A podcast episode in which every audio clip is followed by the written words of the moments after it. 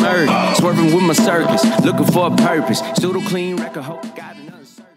Good day and welcome to another episode of Culper's Canteen Cup, episode 63. This is the first time, and, and it seems like a long time, that all three of us, you know, the, the Tres Amigos, which is uh, Spanish for the, the three amigos for you non German speakers out there, but uh, it's the first time that all three of us have been together in a, in a while, it seems like. Uh, it's also the first time that Luke's been back in the states for an extended period of time. So uh, you know, summertime, everybody's moving, everybody's you know shaking. I think Josh went up to, to Montana to go shoot some buffalo or something like that. Uh, I went out on a little journey out in Missouri, so you know, welcome back to uh, both you and I guess all three of us. Uh, for those that are listening on the podcast, Carlton Zeus, you know his music, you know the intro music. Uh, give him a shout out. You know, go check him out at Apple Music or www.carltonzeus.com. So I heard your guys' this last episode, uh, spot on. That, that, was pretty badass with the Afghan stuff. I think we got some pretty good plugs, uh, people asking about it and some of the history. And, and unfortunately, I think when you look at the whole Afghan piece, we've been there so long uh, you know, people kind of for you know, it's it's like the the box that sits in the corner of the room. You know, you kind of notice it the first day you're there, you notice it the second day you're there, and then after a while, you don't you don't even realize the box is there. And uh, with like Afghanistan, people don't even realize that we, you know, we're still over there, we're still engaged, uh, and so I think a lot of the history and stuff is lost on folks. So it's a, a great job bringing that stuff around. But uh, I guess the big thing right now, man, is like the Olympics, right? So the Olympics are going on. Um, the last thing that I saw today was viewership was down like 33%. Uh, I think everybody's already kind of tracking a little bit what's happened with the the women's national team, uh, the soccer team. They lost, you know, their first game or whatever, and I think they won their, they won their second game, and uh, the U.S. men's basketball team lost their first game. Uh, which was like the first time in like 20 years or something like that. You know, it, it's kind of crazy. But you know, Josh, let me let me kick this to you first. I, I was kind of it's a sad day because when I was watching the women's team, well, I take that back. I didn't watch their team. I, I refused to watch. Like it was literally on, and, and I wasn't watching it. I'll, I'll, go watch something else. But um, as far as that that specific sport, but when I was reading on uh, Facebook and some of the other social media platforms, you know, you got a lot of U.S. folks that are like, yeah, good, they needed to lose. You know, and and they're not necessarily rooting for the other team, uh, but they're not rooting for the U.S. team. And and when I sit there and look at it, I'm like, man, this is a sad state of affairs when the actions of the athletes, one, two, three, or a handful, uh, actually is enough to make a, and I don't know what the percentage of the population, but you know, a, a significant percentage of the population not root for the for the national team. So, uh, which I think is also, uh, you know, a, a, contributing factor to viewership and why it's down. And and it's funny because when I was reading the whole, you know, the Olympic viewer thing is down thirty three percent. Like the first thing that comes up when they ask why is it down, which they don't even give a reason. They just say, well, it's down across all sports over the last year. You know, so it's like, well, okay, that doesn't say that. That doesn't tell us why it's down. And oh, by the way, I would say it's probably the same uh, problem or the same reason on why all sports are down because most most of these athletes are d bags and you know want to take knees and this and that. But uh, I'll kick it to you first, Josh. I mean, what do you think about the women's national team, uh, the Olympics in general? Are you watching any of it, or are you just trying to catch uh, little snippets, or, or, what's the deal? So yeah, so we're watching watching some of it. We watched the uh, the women's gymnastics floor uh, last night uh, with a little bit. they got oh yeah we missed we, we didn't watch the swimming because I went to bed early because I'm it's old man bedtime for me uh, back here. Uh, you know, watch yeah, watched a little bit of it. Uh, Simone Biles, she was not 100 percent on her game on the floor, uh, which means you know she only scored like you know a 9.999 out of 10. Uh, her being a little off, but and she you know she came out and was like hey i'm sorry like i'm just you know there's a lot of pressure there's a lot of pressure on her. I mean they, they definitely hyped her up and the girl is i mean she's amazing man. She's not even i mean she's superhuman some of the stuff she does. She's got four moves now in floor gymnastics named after her. That's uh that's pretty crazy. So well, yeah, we're watching some of it, watching steps of it. I didn't catch, uh, like I said, I didn't catch the swimming. I, I saw this morning though that Ledecky uh, came in second. She lost, so that was kind of that was kind of disappointing. Um, as far as the U.S. women's team goes, I didn't, I, you know, I didn't, I did not watch it because uh, I refused to to watch them. Period.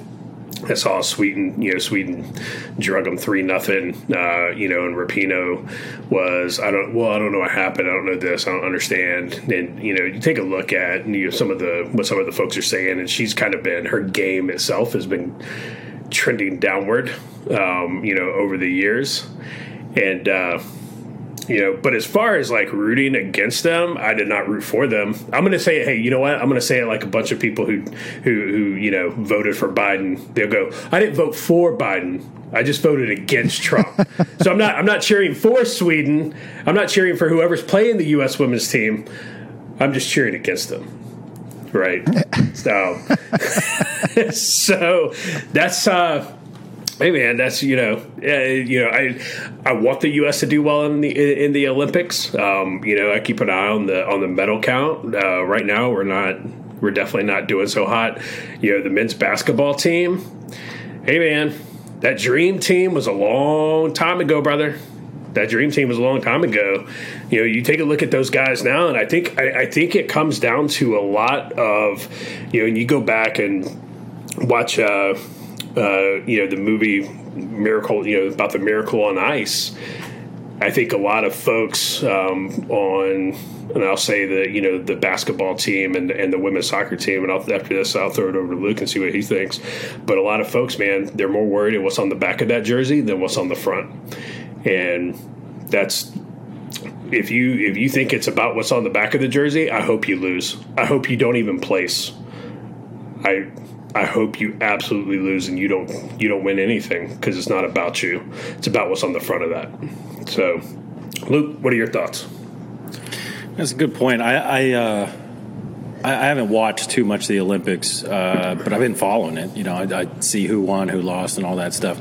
With respect to the basketball team, I mean anybody who's been following the NBA for a few years could see this coming. I mean, the international play is just is really uh, stepping up.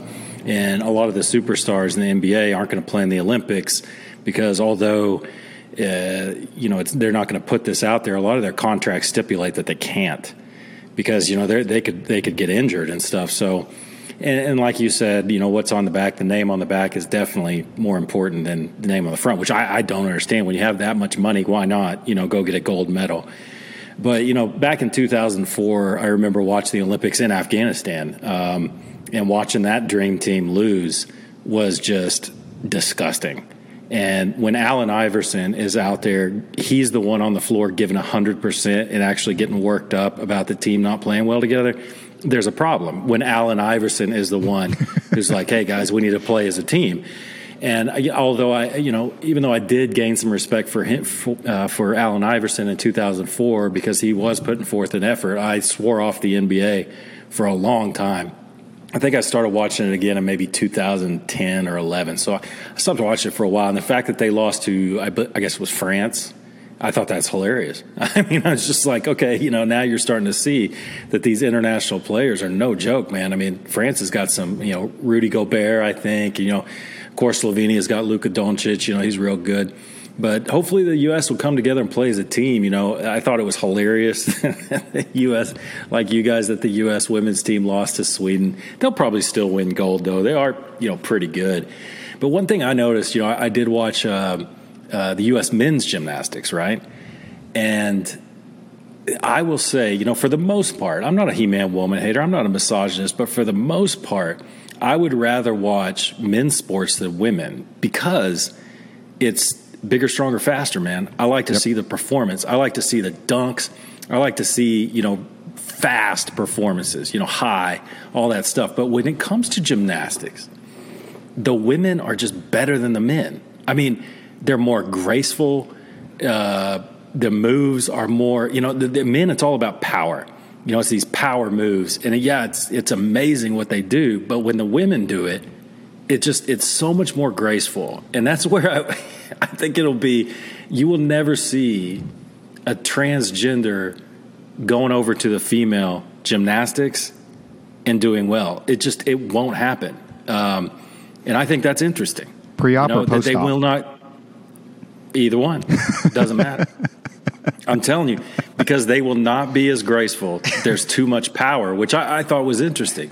You know, uh, that will be one sport where transgender will not do well. I'm telling you, uh, as far as transitioning from male to female. But anyway, yeah, Olympics. I don't know. Everybody's oh the medal count, the medal count, but you know, I don't know. We'll see. We'll see with track and field. I'm real anxious to see. I think I said a few podcasts ago how China does in track and field. I think that'll be interesting. Mm, that's usually where the U.S. catches up. But uh, yeah, man, uh, it's good to be back on a on a schedule. But it, you know, the Tokyo Olympics is on the other side of the world, so it's like Josh was saying: you're either watching it pre-recorded or staying up till two in the morning, where it's noon the next day in Japan. So Yeah.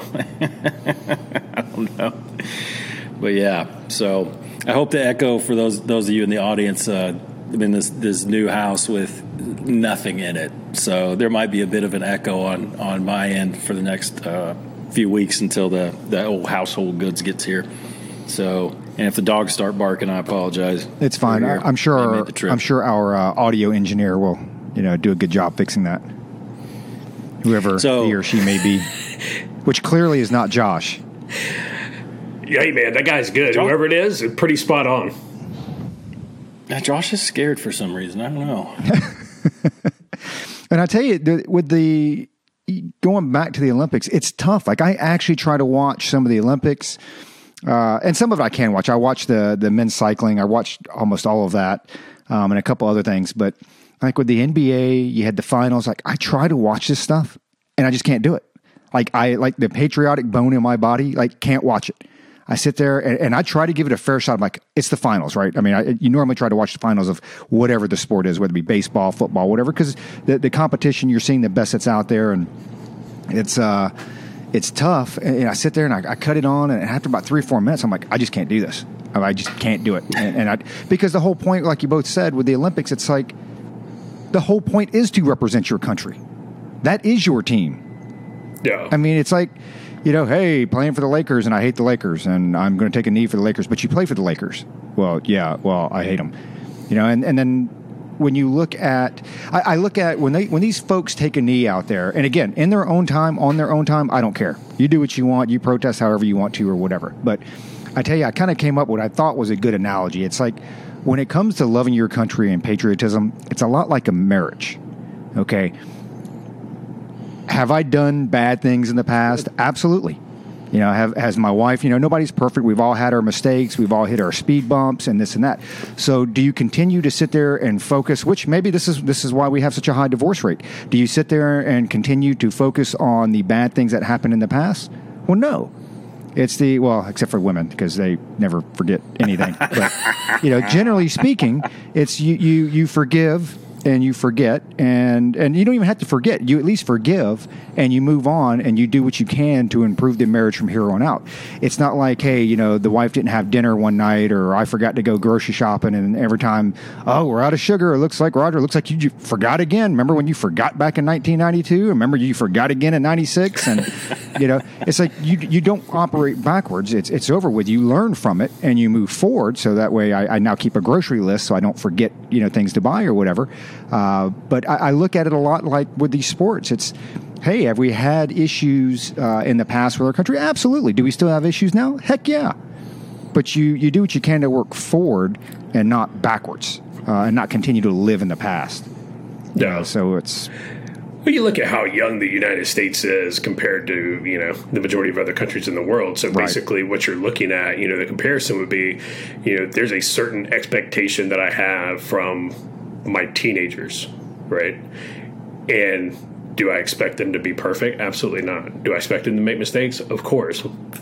Because I made a lot of mistakes when I was a teenager. I expect them to make mistakes. I expect them to learn from them and grow from them. Right. And it's, you know, I don't sit there and say, oh, well, you made a mistake 15, you know, you made a mistake five years ago when you were 10. So I'm going to keep bringing that up. It's just, Right. it's, it's, it's insanity, you know, but some folks, you know, I think it was, uh, who was it?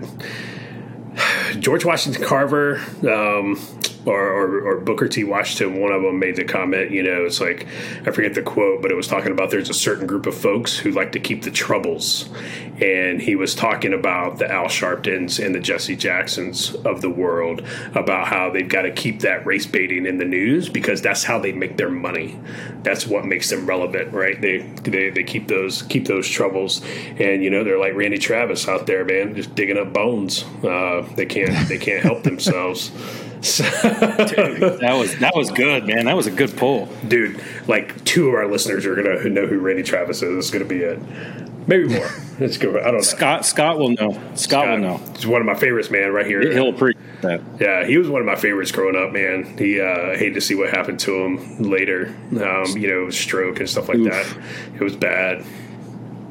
So speaking of uh, digging up bones, this is a horrible, horrible segue, but kind of kind of dovetailing on what Roger said, dude. I think I'm completely done with the NFL, man. I'm completely done. I just I, I did not miss it last year at all. Uh, I think I mentioned I watched a little bit of the Super Bowl. I think kind of entertaining, I guess, but I'm, I'm just done. But I'm gonna keep giving college football. A, I'm gonna keep going with that and I think we we message each other a little bit about this. Get y'all's thoughts on this because it, it, affects me because my my team is Texas Tech, and uh, when I started, I guess when I very first started watching Texas Tech, I was a real young guy because my dad's a big fan, and they were in the Southwest Conference, and then that turned into the Big Twelve, and um, I think when Nebraska came into the Big Twelve, it just it, that that was a turning point. Uh, UT was not happy with that. I, or did did Nebraska come to the Southwest Conference? I don't remember, but it was a problem. So UT has been formulating an exit strategy since Nebraska came in. And for those of you who, who follow college football, and it's it's a big move for all of college football, uh, both University of Texas and OU uh, canceled their uh, Big 12 TV rights. Uh, they're set to end in 2025, I believe. And that means basically they want out of the Big 12 and they want to go over to the SEC. So I want to get you guys' thought on that, thoughts on that, and I'll give you my thoughts. But so who, who wants to? I'll give. I'll throw it to Roger. I love it. I love it. I mean, it's it's the Big East all over again. Uh, when the teams jumped ship and went to the ACC, I think the the it's a different scenario because what colleges are, are realizing now is, hey, this landscape's changing, right? Because now players can receive money uh, based off their likeness, which, you know what, that could be a whole episode by itself because I've always stood by the. I don't believe colleges should be able to pay students directly because I believe the scholarship itself. I mean, uh, it just shows you the value of the education. People sit here and like, you know, you've got players at Duke, you know, well, I should be paid. I'm like, dude, you're you have an opportunity to get a four year degree from one of the top ten schools, you know, in the country for free and play sports while you're doing that. Uh, to me, that is part of the payment. Now However, with that being said, to make money off your likeness, I fully support that. Hey, if you're going to use my face, if you're going to use my image, if you're going to use my name, uh, I should absolutely be paid for that. And to me, that does not go hand in hand with my uh, role as a student athlete. I, I, think it's separate. I think it's a separate thing. Now they're going to try to lump it in because they obviously want their money, right? The NCAA and and the big conferences or whatever. And, and I think we've touched on this a couple of times. I think the NCAA is worthless. Uh, the, even the president of the NCAA has said, "Hey, they kind of see themselves having less of a role." And I love this kind of. I guess the, the analogy or the comparison is kind of like citizens and states and the federal government uh, I kind of, you know, I, I, make that comparison where these schools are finally starting to realize, like, hey, we have the power, not you, NCAA.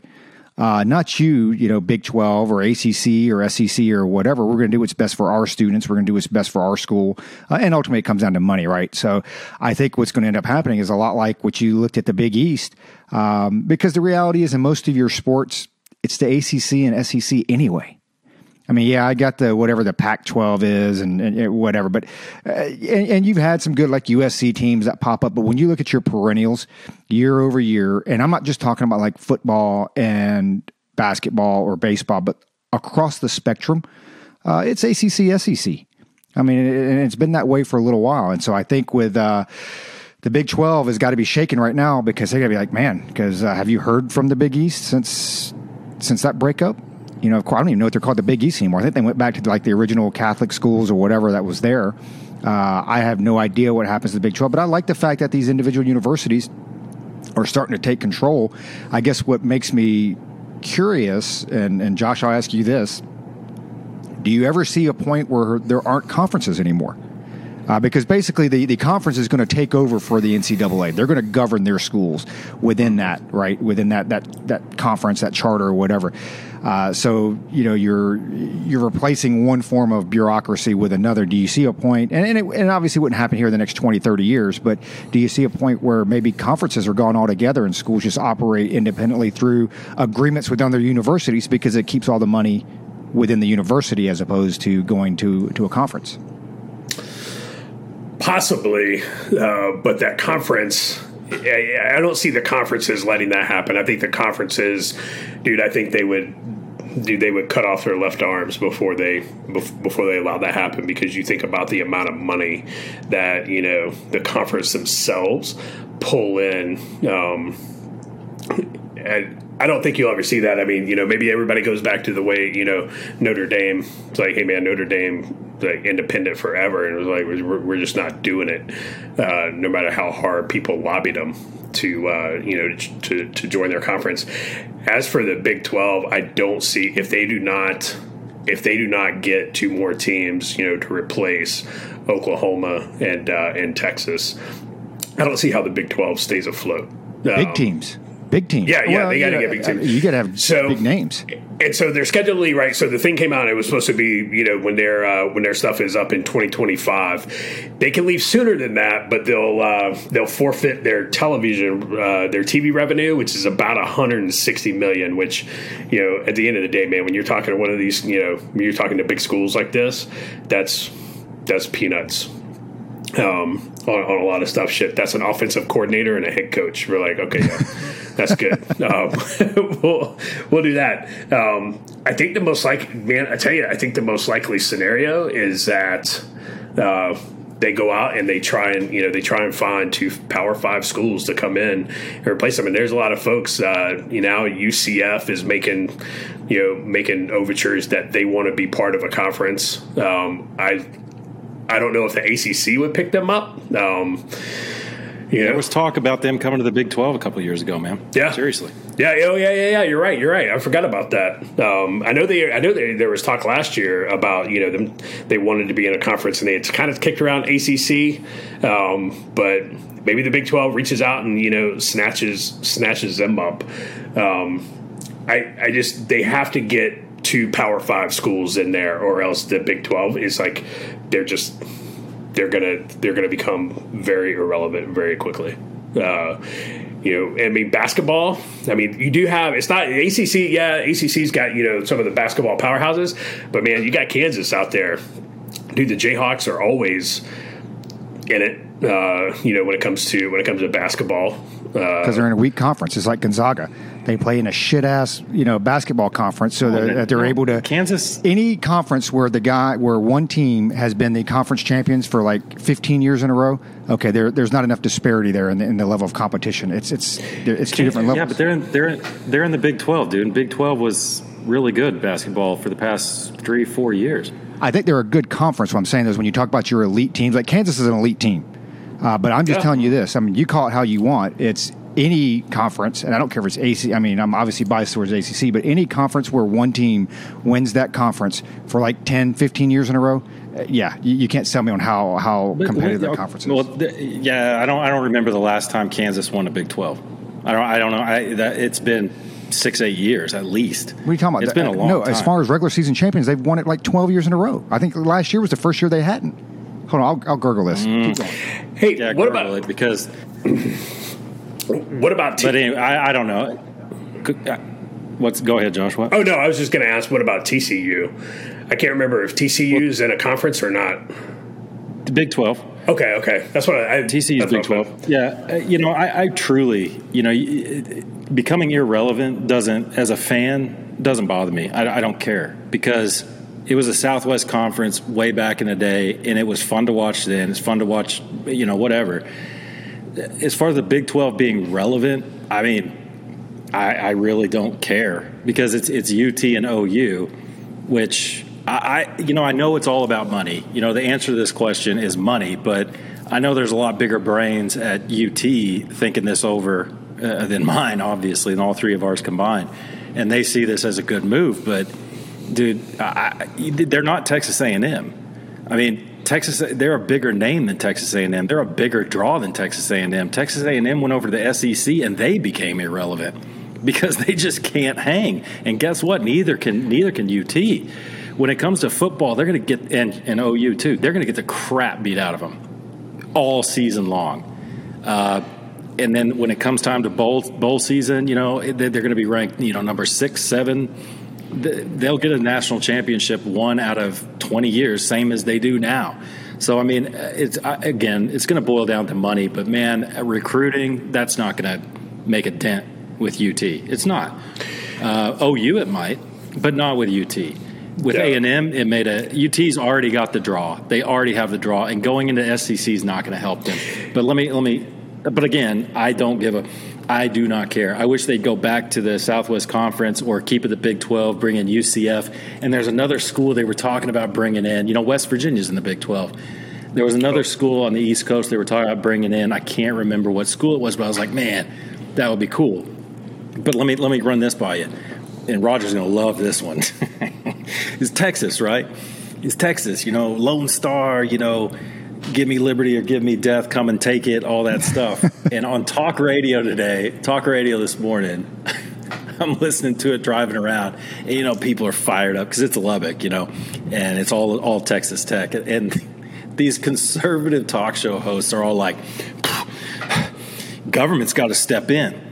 Governor, Governor Abbott's got to step in because because now that the legislature's split and they're in they're in uh, you know D.C. the Democrats are in D.C. they can't vote on this so now it's up to Governor Abbott to step in and I'm like what you want the government to step in to keep these two entities from going off to another conference I mean I, on the other hand though UT is heavily funded by the state of Texas I think it's in, in terms of funding I think UT re- receives more state funding than any other university in the United States. But yeah, I just thought that was funny. Well, I mean, and people are like, "Oh, please, government, come and step they're in." They're probably a bigger draw for the conference, right? I mean, because that's what it's about for the conference. Is they say, "Hey, we need expanded viewership in a region of the." Uh, and, and and UT knows that. And UT UT, you know, there's the University of Texas, like the SEC channel or whatever. Mm-hmm. There's the there's the UT channel, and UT knows that they're what drives the Big 12. They know that. And OU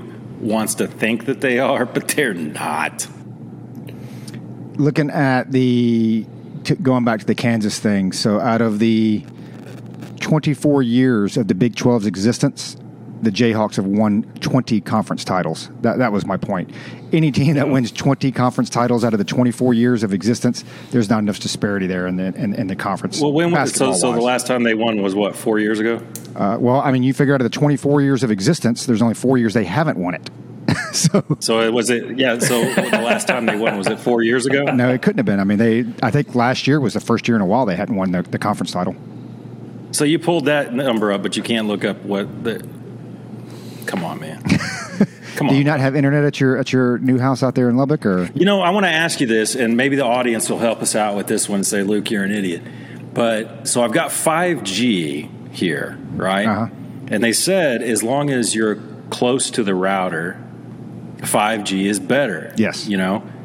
So it so that's the case then. Yeah, the problem with 5G and is the so it's going to be faster. Uh, you're obviously you'll, you'll pull more bandwidth and this and that, but your distance uh, is greatly impacted yeah. by 5G. So like 2.4, right? Uh, like in your house, you set up a 2.4. You know, you can get you can walk around your entire house. Whereas 5G, you've got to be within like 10 feet. At, at least I've noticed that within oh, okay. within about like 10 feet. Like if I go beyond 10 feet of wherever my hotspot or my router is, then I start to see degradation of service. Well, as soon as I get the the office set up uh, in Escobar in El Lago. It'll be right next to the 5G, so hopefully I won't have those internet issues like Josh. Man, Josh, you get your internet fixed yet? I haven't done anything different. So it's still broke. so it's all right. So I think we, the Big 12, man, you, there's some teams out there that they could probably get in there. I don't UT and, and, Oklahoma, those were, I mean, those are the two big names in the Big 12. The rest of them just don't, they're just, the, it's, I mean, at the end of the day, man, it's the Big 12. Um, so if they could pull, you know, like we were talking UCF, or they could pull like SMU or Cincinnati or one of those teams out of the AAC. Oh, it was um, Cincinnati. It was, Cincinnati. Cincinnati. That's who it was, Joe. Okay, good call. Yeah. Um, if they could pull, you know, if they could pull a couple of those in there, you know, to to round it out, I then I think they'll be all right. But if they don't, if they don't get a couple power, you know, some power five schools in there, man, it's the the Big Twelve is, you know, it's going to be what the ACC used to be back in the day. Yeah, yeah. When it was just like, yeah, meh, like nobody cares about them, and then they got you know Clemson and Florida State and Miami and everybody, and now it's a it's a decent conference. Um, when when was the last time since since Rogers on the gurgle machine, or maybe maybe Josh knows it off offhand? When was the last time a non SEC or Pac 12 or no, I'm not even. I'm going to leave Big 12 out of it. When was the last time they won a national championship of football? Who? who mm. Somebody other than the SEC or the like the Pac 12. I don't know. So I know Florida State won the title in 2013. Uh, they they won the national yeah. title. Jameis Winston, Clemson, baby. right? Yeah, Clemson. Clemson okay, yeah, I mean yeah, Clemson's yeah, won okay. it a couple times okay. since then. Um, yeah. All right. You know, because it was always Clemson and Alabama. Uh, right. I I always lump Clemson in with the SEC. I don't know why. they, are so good. It feels like they should be an SEC team. Um, yeah, hey man, dude, that's you know when Florida State joined the ACC, you know we were, I mean we ran the table. It was like every year we went. I think we went for the first like five years, four or five years in the ACC, undefeated in the conference. Um, yeah, and then it, you know, Florida State just it, it, went to shit and made my heart hurt and took ten years off my life. and Ro- Roger uh, sits there with this smug look on his face. You guys on YouTube can see it because he's a he's a, a UNC fan. He knows those were painful years, Basket, brother. Basketball, yeah. no football. Football when Florida State joined, uh, because we've always had a crappy football team. I mean, it's like we got caught cheating, and I'm totally cool with getting caught cheating. Just make sure you're winning. If you're going to get caught cheating, don't lose and get caught cheating. Okay, if I could realistically, if I was a coach and I could cheat and win every three years and be suspended two years, I would do that. I mean, why wouldn't you, right? Um, that, that, that, was the problem with the Astros, yeah. but you can't lose and then get caught cheating. It's like, so why did you exactly? Why did you actually yeah. cheat? you, you, like know, you're not I even lose. You're not even good enough to cheat and win. Yeah, I, I, can. Uh, I can lose without cheating, but I, I, do remember when Florida State joined. Uh, so my immediate reaction was like, "Heck yeah, man! You know we're going to be a football conference because that was the sole reason, right? We're going to be a football conference." And I was like, "Ooh, wait a minute." We don't have a very good football team as it is, uh, and then to go play Florida State's like, well, that's an automatic loss every year. So you just kind of chalk yeah. that up for, you know, yeah. So the sad, so to to, to cap this, the uh, the sad news out of the college football world is uh, is that former Florida State head coach Bobby Bowden uh, diagnosed with pancreatic cancer. Uh, the obviously everybody knows what that uh, that means, but he came out. He said he's at peace. He's not. There's no. He's not going to undergo treatment for it or anything like that. And uh, pretty soon, a, a legend will be gone out of Florida State. That man built Florida State into uh, into what it was. He stayed a couple years too long. Um, yeah, but he did. You know, there's a couple of years like, hey man, go out on a high note, Bobby. Go out on a high note, and he, you know, he sat there until Jimbo took took the reins. But uh, yeah, so Bobby Bobby probably won't live out the the year. But you know what? I do appreciate the schools that stick by those, uh, you know, the coaching staff that, that have the loyalty to them. Because it's like, I get it. You know, and, and every coach does it. They stay a couple years too long and, and whatever. Yeah. But it's like, hey, man, this guy built this this school as far as the football, you know, football goes. So Hey, can yeah. we give him a couple years to go out on his own terms? Absolutely. Oh yeah, yeah, yeah, yeah. And there was no, you know, there was no, there. You, you always heard the people chirping, you know, starting to chirp in the editorials in the Tallahassee Democrat, which is the you know the local newspaper back home, um, you know, about hey, you know, maybe it's time for Bobby to go and stuff like that. But the majority of the folks were like, hey, man, that dude's deserved to to call it when he calls it. Uh, you know, and. Uh, and then luckily Jimbo came in and, and, and, you know righted the ship and got a national title uh, pretty quick because here's one thing man there are a lot of fair weather fans out there um, in every sport, but especially man, it comes to college football, which is like Luke, man. I'm the, it's really the only sport I watch anymore. Uh, it's college football. I love college football. I love it. Uh, I don't watch really any other sports anymore. Uh, I watch it, wrestling. I can't wait. That's a sport. I can't wait. hey, dude, you got to be fit for it, man. You got to you got to know what you're doing, or you you could really hurt somebody. Does so. uh, does your wife watch Roger? Uh, wrestling? No. Yeah. That's No. the uh, you know I get her drunk, she passes out, and then I cut on my. I have to do that once a week because I record it, and so I, I try to like get her to pass out by seven or eight o'clock, and then I spend like the next three hours watching the week's episodes, and yeah, doesn't happen. Well, because I mean, she's full of crap, man. She's like, "This is fake." I'm like, you know what? If you're gonna sit here and bag on my bag on my shows, you know, she'll watch your Chicago Fire, and I'm like, guess what? That shit's fake too. What's the difference? The- oh, hey, let me tell you what's more fake than that, than Chicago Fire is, and I, you know, I because I was talking to my sister and my brother-in-law the other day. Uh, they came down to visit, and um, we were talking about wrestling, and he he was the one that was talking about AEW. Yep. Is it called? Um, and my sister, who you would never think that she'd be a wrestling fan, she she watches it too because he got her hooked on it, like the storyline, Yeah. right? The storyline, because it's it's a bit like a soap opera. Yep. You know, there's some soap opera s stuff to it. It's good writing, and um, so I was like, well, I wonder if I could get my wife hooked on that. I don't know, but but I was thinking last night instead of watching the Olympics, my wife, I was like, don't you want to turn on the Olympics? Like gymnastics are on. She's like, no, I'm watching recorded Bachelorette, and I'm like. That's fake. that's fake. You, so I'm like, that's faker. If you want to call wrestling fake, I'm not saying it's fake, Roger, but I am saying if somebody wants to call wrestling fake in the Bachelorette or the Bachelor real, dude, that stuff is so. Come on, man, Dude, that's- that's fake. that's my uh, that's my house, right? We'll watch uh, we'll watch you know the Bachelor Bachelorette. I'm like, hey, let's watch uh, let's watch anything else. no. The wrestling every man, now I- and then, every now and then, Summer, you know, she'll watch and she kind of, I mean, obviously some of these names are big names. She knows who they are, and, and so she'll catch some of it. But I think a lot of it, it's kind of like music. You know, you sit there, and especially if you grew up watching wrestling. It takes me back to my childhood. I remember going with my dad. I remember, you know, watching with my father. So it's like, you know, beyond just the athletes and this and that. That's what's familiar to me, and you know, brings Yeah. back a, you know, a lot of good childhood memories. Yeah. Man, I remember sitting on my couch as a kid watching dude watching all the wrestling, and uh, it was dude, it was it was absolutely awesome. And you know, you had the old the old what was that the you so you had the WWF with Hogan and everybody, and then you had the uh, what was that the WCW? WCW Oh, came after yeah. NWA, yeah. Yeah, yeah, yeah, with uh, with Sting and then the the original Four Horsemen. Which you know, Um, Sting is still wrestling. He's in AEW now. dude, how old is he? He's old. Well, put it this way: he doesn't wear his leotard anymore. He wears a T-shirt. Uh, but like a lot of these guys and gals, they're they're still wrestling. But I would tell you, Luke, we were talking about AEW the other day, and and they are really going old school. So Tony Schiavone, uh, which is way back in the WCW Wow. days, Yeah. uh, he's the announcer there.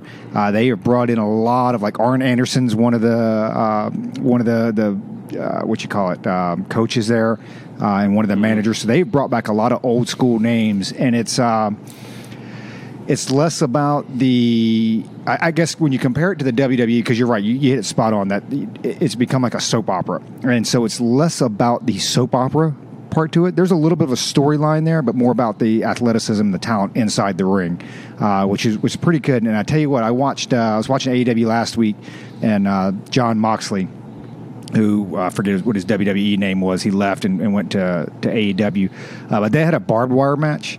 And uh, anyway, at the end of this match, right, I can't remember if he even wins or I think he loses. He loses. They throw him over the rope. He lands in this barbed wire, and you all you watch the shows before. It's like uh, sometimes the barbed wire is dull, or they'll, they'll clip off the points or whatever. So like he doesn't get up, and the camera swings to him for probably about three seconds. He can't get up because the barbs are stuck in his back, and you actually see it pulling oh, his back. No. And you can see the camera cameraman's like, "Oh, not supposed to show that," and they, you know, they go to their ring or whatever. It's like, yeah, that dude's not getting up because he can't get up. He's actually stuck. You know, to, That's to the legit, barbed wire. man. That's like Yeah, the so old. That's like the old Mick Foley. Yes. Old Mick Foley barbed wire matches. Like those things were legit. Um, Yeah. So, Luke, you brought up something, and I thought you were going to go farther down this road, uh, talking about like the Texas Democrats. So you had you had six of them, right? Uh, six of them leave, they uh, because they don't want to have a quorum, so they say, well, you know, if we're out of the state, and, and I throw this to you because you're you're there, uh, so they they leave the state. Actually, it's more than six. They all the Democrats leave. Turns out that six of them at least test positive for coronavirus. Um, which, by the way, they're all vaccinated. They said they were all vaccinated, and now I think they actually said that they're going to stop reporting who's. Uh, so it's, it's it's clearly probably more than six. It's probably more than half of them and I know it's Fox News, so it's on the right side, but they had uh, yeah some doc on there, and they're like, it's actually statistically impossible for all six of them to test positive for the coronavirus if they've all been vaccinated.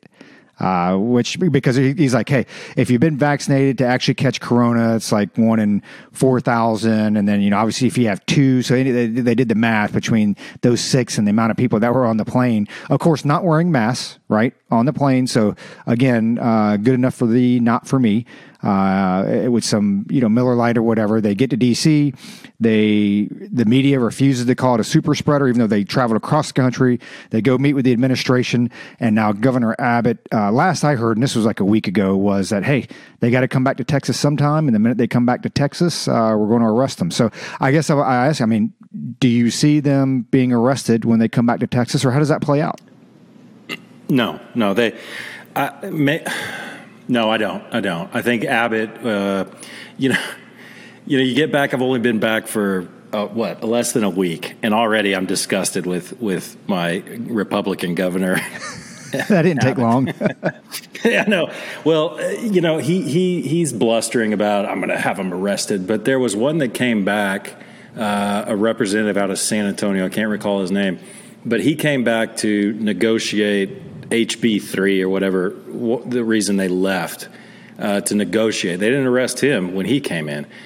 So I think all that arresting is a bunch of bluster. I think that they may make a show out of arresting maybe one, but they won't. They won't arrest them. They, are they're not going to. Abbott, that, that's all just bluster, man, uh, to get the base riled up and stuff. But Abbott is kind of a, I don't know he, he flip flops a lot. Uh, when when COVID first hit with the lockdowns, you remember the the beauty shop owner who was jailed and all that. You know, Abbott could have intervened there and he didn't. And people around here, you know, in Texas at least, you know, diehard Republicans, they they haven't forgotten how he reacted initially to COVID. Uh, when he opened everything up, you know, uh, you know, following DeSantis's lead, uh, you know, I mean, I, I, guess that was good, but it's like, hey, too little, too late, Abbott. You should have beat DeSantis' punch on that one you know, and there's little little things like uh, you know uh, gambling. You know, uh, or I'm sorry, uh, Abbott is is real anti-gambling. He's also anti uh, a few things. I, will maybe I'll do some research and, and, get back to you on that. But yeah, I, I that whole the whole thing with the Democrats leaving is just I don't know. First of all, Republicans don't need to be, you know, throwing too much shade at that because they've done it before too. I think uh, back in 2012 or something, they fled to Oklahoma or something to keep keep from uh, you know uh, keep from having a quorum. So I mean, both sides do it. The fact that they made such a big deal about it, like they're heroes and all this stuff. I don't know if you guys have seen the coverage, but oh, they're just they're such heroes, and you know they're fighting the good fight and everything, and which you know we could talk about the bill itself and and you know how that the bill itself is being spun as a voter suppression act and all this stuff. I'll leave that alone for now. But you know, it's it's similar to Georgia's law. I, I don't know if Florida's done one as well, Josh, but it's similar to Georgia's law where it's codifying what was already in place. It's pushing, you know, voter ID and all these things. It's, it's not suppressive at all. Yeah, they. I think it's hilarious that I think Kamala Harris was with a bunch of those representatives who tested positive for COVID, and they, you know, in the dead of night, you know, spirited her to the hospital to make sure she wasn't on a COVID, Sunday COVID positive yep. on a Sunday, right? And and the Biden administration has stopped reporting uh, uh, positive cases of COVID. They they just haven't been reporting it at all, and that tells me that there's probably a pretty high incidence within the within the administration. They've also, the CDC is kind of started to turn their back on reporting breakthrough cases. Mm-hmm. And breakthrough means you got the vaccine and then you got COVID. They, they've just stopped reporting it. And it, it, one of the big things is you know people are talking about the Delta variant and get vaccinated and all this stuff. I I see this huge push for vaccination, huge push, and man, it just it seems fishy to me. I, am not I'm not being conspiracy theorist, but it seems real fishy how hard they're pushing the vaccination. Um, I, am vaccinated. Roger is. Uh, I think Roger said it on air, so I don't think I violated his HIPAA rights there. Sorry if I did. And I won't violate Josh's. I'll let him speak to that. But man, I mean, they are really pushing this vaccination thing, and they're saying, well, COVID is now in the United States a disease of it's a disease of the unvaccinated. And it's like, wow, man, they sure are pushing this hard. And Fauci came out yesterday, I believe, and said, you know, Pfizer is saying that a booster is necessary. A booster is necessary, a third shot. And it's like, hmm, wow, Pfizer's saying that, huh? That's interesting. but what, I, what I'm getting at here is, you know, the Delta variant, this Lambda variant that's coming out, they're not testing illegals coming into this country. Not, not, on a, not, on a, not on a wide scale, at least. I'm sure some of them are being tested. But the illegals coming in through the southern border, I don't think they're being tested. So is the spike, does the spike have anything to do with that? Thousands coming in a day, being shipped in all over the country? I don't know. What do you think, Josh? No, they couldn't have anything to do with it. The fact that we've had hundreds of thousands of undocumented people come across our southern border not tested for a uh, worldwide pandemic, there's absolutely nothing to do with the uh, spike in uh, COVID cases in the United States. Um, real quick on the uh, on the Texas Democrats, I think any any elected official who is paid with taxpayer dollars who leaves their state intentionally to block the process of the government, whether it be at the you know the county, the city, the state, or federal level, um, should be arrested. I am glad to see that the Democrats do believe in a filibuster. Um, you know, in, in, in, a roundabout way. You're like, hey man, so you guys really do support filibusters, okay? Um, but I think like that's your job that you are getting paid to work when you hop on a plane and leave the state and you're not working for representing you know representing your constituents then you are derelict in your duty and you should be held accountable. And that goes for republicans or democrats paying you to stay there and work, paying you. They should they should do it like the College of Cardinals when they elect a new pope. Man, guess what? All you bitches are getting locked in this room until there's white smoke coming out of that chimney. Hey man, we'll keep pushing the pizzas in there, but you're not coming out until you're done. You're not coming out until there's a balanced budget. You're not coming out until like all this stuff's worked out. Like that's just like that's how it should be done because we're dealing with a bunch of insolent children.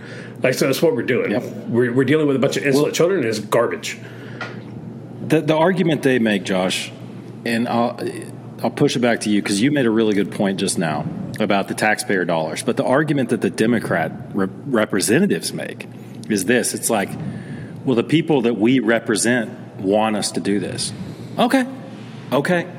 But the people you represent aren't the totality of who's paying your check, right? Exactly. No, 100%. And, you know, I get it. So you're upset because you're in the minority, you know, there, and you know that you can't stop that bill. You can't stop that from being passed. Okay, that's fine. So, you know what? Such is life. Um, you get up there, you make the most impassionate, you know, educated, articulate argument that you can make and if it ha- you know if it gets passed, it gets passed. That's fine. And then you turn around and you go back to your constituents and say, "Hey, look, we tried, blah blah blah." But either that, or maybe then this is crazy. Maybe you work to come to a compromise with the other side of the aisle. Holy shit, insanity. Um, so you know that, that's what I think about the, the, the Texas Democrats. I think they're garbage, and if they were Republicans, I call them garbage too. That's not what you do. Um, as far as like as far as dude, as far as the vaccine goes, I have not had the vaccine. I will not get the vaccine. Um, that's right. I'm a super spreader. I'm a. He wants I'm Gam Gam to die. Yeah, I want Gam Gam to die. Um, now because Cuomo killed all killed killed Gam Gam already. Um, but no, I don't, dude. There are too many. I've been reading too many articles um, about you know some of the side effects of uh, of this stuff. I'm not a conspiracy theorist. I do. I'm not anti-vaxer. Uh, you know, I, I happily got you know plenty of vaccines while I was in the military, and you know, if I was in a high risk category, then I would definitely I would be like look at it and say, you know what, maybe I do need to go get the vaccine. Aren't you in a high risk category? No, I'm not in a high risk category. Before you call me fat. what, what, what, do you, what do you think? That, that's cold hearted, man. I know where that was going. As soon as he said it, I was like, he's about to call me fat. It's kind of one of those you start saying it and you're like, "Yep, I already know what they're going to come back and kick me in the nuts." Yeah. hey, maybe I'm fi- maybe I, I might be about five pounds for being a high risk category, but I'm working on it. Um, so Luke, the diabetes will kill me first. the diabetes. That's right. I, uh, Luke, all right, Luke is my uh, challenge. That was a long time ago. Um, and so, you know, it's just it's one of those things, man. I'm not going to go get this thing, especially when you turn around and you read about all these people who got it and they're still getting COVID. So, man, it just I'm not getting it. Again, I go back to there's a brand new car company out there. They're putting a brand new car that's never been in existence before on the street. I'm probably not going to buy it the first year of production. Probably not. I'm going to wait and oh, oh, let that oh, work also- itself out. Also, with that new car, Josh, also with that new car, the Department of Transportation has not yet blessed off on this car Exactly. being safe. Exactly. But you can still go out and buy it. It may blow up, you know, have brake brake liners that fail after 5,000 miles, you know, like the Fight Club thing. It, it's Yep. just that's a really good analogy that you made. But take it a step further and say, hey, the Department of Transportation has not deemed this car safe to drive. Yeah, and even and even when it does deem it safe to drive, just remember every every single recall on a medicine on a you know whatever that the FDA has had to do, they had to do it on one they already approved. So you know, I go back to Tommy Boy, man. Hey, if you want to feel good, I'll slap a warranty on the box. All I did was warranty a warrant a piece of shit, right? you know, so I just, I mean, I did, and it called me crazy. And I'm not a black helicopter guy, and I'm probably going to get us put on a list if we're not already on one. I don't trust the government. Like I don't. Like I just, I just flat out don't. Um, so we just went on a list. Uh, somebody will probably be knocking on our uh, respective doors here soon. Well, that's the whole problem, though, right? I mean, it's the whether you get vaccinated or not. That's between the individual and your healthcare provider. So I, I say, okay, you encourage it, and okay, if you work in government spaces or you're in the healthcare or whatever. Which, by the way, a significant percentage of the healthcare professionals aren't vaccinated. That's one of the largest populations. Uh, you know, go figure. But so whether you believe in the vaccination or not, and are going to get it or not, that's between you and your healthcare provider. Uh, and that's what they should be pushing. I have the problem with exactly what Josh just said the government telling me to go get a vaccine. Uh, if my doctor says, hey, with where you're at in life and da da da da yeah, you probably seriously need to consider getting vaccinated, or hey, you're 18 years old, don't worry about it. Uh, that, that, that's a decision I should have with my healthcare provider, not uh, from the government. And I still go back to, you know, I think we're the only ones, even with the right side news, we're the only ones that continue to echo this thing over and over and over again. I specifically remember Kamala Harris. I will not get Trump's vaccine, right? She said it on national television. I will not get Trump's vaccine. And so when supposedly 80 million of your voters have heard that, uh, and then now you want to flip the switch several months later and say, "Oh, by the way, you need to go get the vaccine." I'm like, "Well, wait a minute," and I can't even believe it. To the right, it's like you want to know why you're having a hard time uh, with this whole vaccine thing. Well, a couple reasons. One, they're tracking vaccines and not those who've already had COVID. Okay, which there are quite a few people that you know. Uh, fortunately for some of us, we like Luke and myself. I'm gonna go ahead and violate his hip as well, where we both had COVID and uh, you know the vaccine. But there's there are millions out there who have already had COVID, and it was one of the doctors. Uh, I think it was Doctor uh, Siegel or whatever was talking about. Hey, they think that when you look at folks that ha- have had COVID and the vaccine, that we're up in the like 73 percentile, 74 percentile uh, which is is pretty good. So it's like, hey, if you've already had it, I mean, the only reason I did it was you know for work, obviously, but other than that, I wouldn't get it either. I mean, my wife, she's like, I've already had COVID. Why would I get a vaccine? Uh, my kids, we've already had COVID, Dad. Why would I get a vaccine? And they're fortunate at the age now. I'm like, hey, look, you know what? Even as a parent, I'm like, you need to go talk to your doc, and if your doc determines that it's best for you to do that, uh, go do that. If not, you know, whatever. The next thing, and I tell you, here we said this a little bit in the last episode when we we're all three together, and I firmly believe this. Everybody still sees COVID as a Trump issue, and the Democrats realize that hey, this administration isn't doing worth a shit. Uh, when you look at everything from international or foreign affairs to the military to to the economy uh, outside the stock market, the broader economy, uh, inflation, the border, things like that, uh, those are all Biden Harris problems. And so to take the focus off that, hey, we'll keep COVID in the news because that's a Trump thing. People, oh, COVID is Trump. And so, you know, it's a, it's a distraction. But what you're already starting to see now, and I think we heard it with LA County, St. Louis, and now there's like uh, a list of 17 or 18 other cities. Dude, they're talking about going back to mask mandates for folks who are vaccinated. you can't make it, it up. It's absolutely insane. But people tell you, you believe the scientists, right? Believe the scientists. Okay, so which scientists do we believe? Do we believe the tobacco industry scientist who back in the day was like, man, the Marlboro man's good, bro. He ain't gonna die of cancer. He's fine. Are we going to believe the? Are we, your T zone right. yeah, I mean, satisfies your T zone. Yeah, yeah, exactly. It's like okay, so believe the scientists. There's scientists out there that say fracking, you know, does it cause your, you know, your your sink in your kitchen to spew fire, right? Which is pretty much true. So, are we believing them? Are we believing the scientists who say that you know huge pit mines in the earth digging for cobalt by you know little twelve year old you know Congolese boys? Uh, you know, are fine. Those pit mines don't hurt the environment. Are we believing no science? Like, what scientists are we believing? People don't believe scientists. They believe in ideology, and that's and, and that's the problem. And you're absolutely right, Roger. It's they, they see it as a Trump thing, and and they continue to they continue to push back against this, and it's absolutely asinine. Well, because now they've even added uh, on Kamala's plate, you know, because she can't do anything else. Now she's the what the voting rights person you know, because oh she God. did such a great job on everything else that they've tasked her to do. So now she's responsible for, you know, voting right equality, which, by the way, should be more of a state thing anyway. But uh, I wanted to touch on real quick, uh, well, a couple things. So inflation, you know, it's kind of funny because I read an article today because remember Powell said inflation is, you know, it's in your mind. Uh, and Biden said uh, the same thing. He goes, uh, you know, and his exact words were, "It's expected and temporary. Uh, it won't be felt." Okay, and supposedly on July fourth, you saved six cents. Uh, you know, over July fourth with your hot dogs. I guess if you didn't drive there, you saved six cents because otherwise you, you spent a lot more than that. But over the last year, check this out. So energy as a whole up 24.5%. This is one year, okay?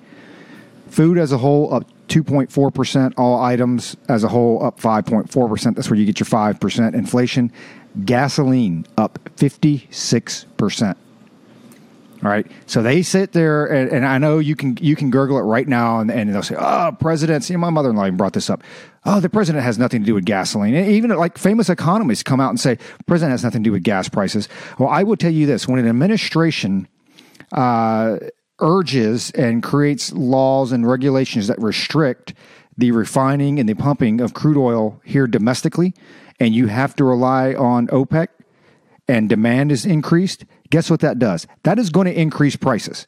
Uh, same thing with the Keystone pipeline and, and, everything else. And I get it; it's not like there's there's 500 gazillion you know barrels of crude oil you know flowing through that thing, but it all impacts it, right? It's a couple cents here, it's a couple cents there, uh, and I will tell you the stuff that's going on with the regulations now with uh, you know domestic drilling and, and, and, oil. I mean that that has a direct impact, and, and if I don't see how people can, even the economists, uh, I don't even see how they can say that it doesn't. But bacon up thirteen percent, oranges up 7.6%, milk up 4.6%, and then bread, you know, up uh, 1.5%. But again, this is only temporary. It was expected and uh, you guys won't feel it. So I don't know, Josh. I mean, it's uh, are you are you feeling any inflation where you're where you're at out there? I know I just drove across country and I felt the inflation in my in my gas tank. Dude, yes, absolutely. So it caught last year. Uh, I could go fill up my Toyota 4Runner for about thirty eight dollars, thirty seven bucks, right? And I I can't remember what size gas tank you know is, is on it, but it wasn't that much, right? It, under forty bucks. All I know now is that the pump stops at 50 automatically. Yep. They like I don't, it doesn't get it full. Um, so I was just up in, uh, like you said, you know, at the onset. So I was just up in Montana. Uh, I stopped and filled up uh, in Bozeman. Gas was three dollars and nine cent a gallon. Uh, Big Sky, Montana, gas is three twenty four a gallon. In West Yellowstone, Wyoming, uh, gas was three thirty seven a gallon. Um, yeah, I, I, I feel the inflation uh, right now. Last month, I don't know about this month. Last month, uh, if you went down to uh, to the Lowe's Hardware uh, in in my little area, three quarter inch sheet of plywood, seventy five dollars for a three quarter inch sheet of plywood, seventy five bucks. That is absolutely insane, right? And uh, what's the size of a sheet? What's the size of a sheet? Uh, standard sheet of plywood. Um, I want to say it's three and a half by five. I think. Oh my god! Just your That was seventy five bucks. seventy five bucks. Yeah, just a regular sheet, a normal my size sheet of plywood, dude. You know that you would. Uh, hey, I'm going to build a little shed, like a like just a normal sheet of plywood. It was uh, three quarter inch thick. You you know they're not all three quarter inches anymore. It's like a two by four. It's not a real two by four anymore. Um, it was seventy five bucks. Absolutely insane. So we had some friends that were building a house here, and since February they had to tack on an additional twenty thousand dollars because of material because of the the increase in uh, in cost of, of just material, just just wood. Uh, you know, somebody made the joke that you know the uh, the cartels are smuggling plywood inside cocaine, uh, you know, across the border into the states now. it's so bad, but it is, man. Yeah, I'm feeling inflation, Joe. Uh, you know, John, little John Q taxpayer right here, feeling feeling the inflation, asshole. I don't. I don't know. I don't know what you guys did to my country while when I was gone. But man, that bacon, that bacon inflation, man, that one hurts, man. I, that one hurts. It, you know. Yeah, it was a good transition, uh, Roger, from COVID to this because I mean it's directly uh, the the response to COVID is is directly related to what we're experiencing now, and the fact that people can't couldn't see that early on, like we called it, when things opened back up. I mean, supply and demand, bitches. I mean, we we learned that like in what tenth grade? It's supply and demand. I don't, I don't know. Um, I'm going to ask Josh a question, uh, kick it back to him when I'm done with this. I got it written down right here. Uh, but I'll, I'll give you my little uh, how I'm seeing inflation around here. You know, the housing market. I think we covered that in an earlier episode. It's just nuts. But you know, I bought a I bought a car uh, vehicle uh, this past week, and uh, you know, Josh wants Gam Gam to die, and I want to kill the environment. I want to kill the environment. So I went out and bought uh, a Toyota Tundra, and it, it, we, we found a, re- a pretty good deal, uh, all things considered, in this horrible vehicle market. Uh, the, the the car lots around here. I'm sure all of you in the audience have seen it. If you haven't, man, drive by a car lot. One one that you you know know used to be full back in 2019. It's just empty, man.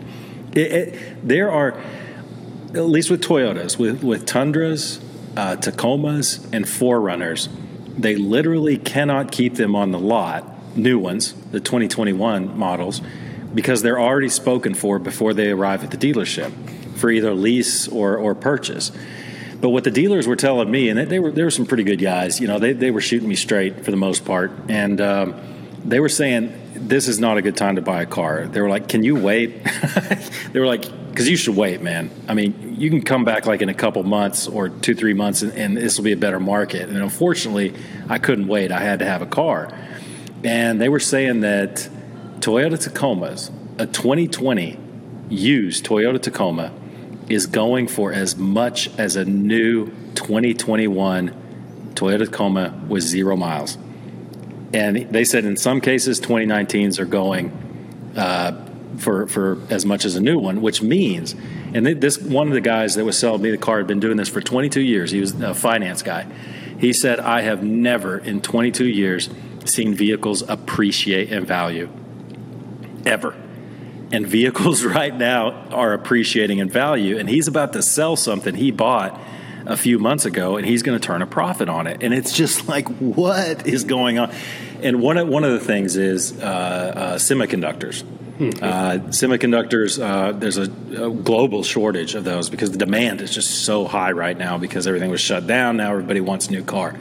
So, global shortage. And um, that's one of the reasons they can't they just can't turn out the vehicles fast enough is they can't they can't get enough semiconductors and I think that uh, GMC I think shut down uh, production of one of their truck models for a whole week because there's like it doesn't do any good.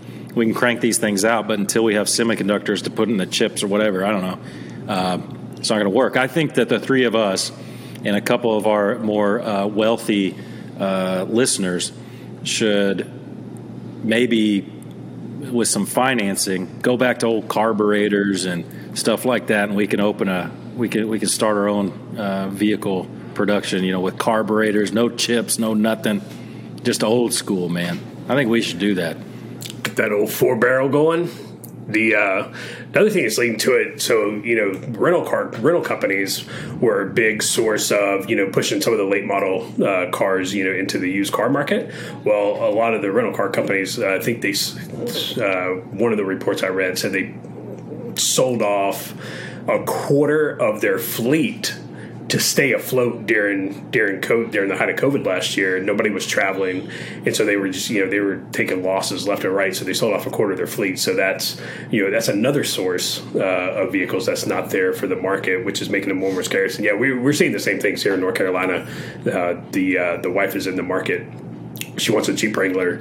We went to the Jeep dealership. They had no Wranglers on the uh, on the lot, and the guy was like, "Hey man," he goes, "I can sell you one, but you're going to have to order it uh, and pay for, you know buy a sight unseen, and it'll be here in uh, four to six months because they're that far behind."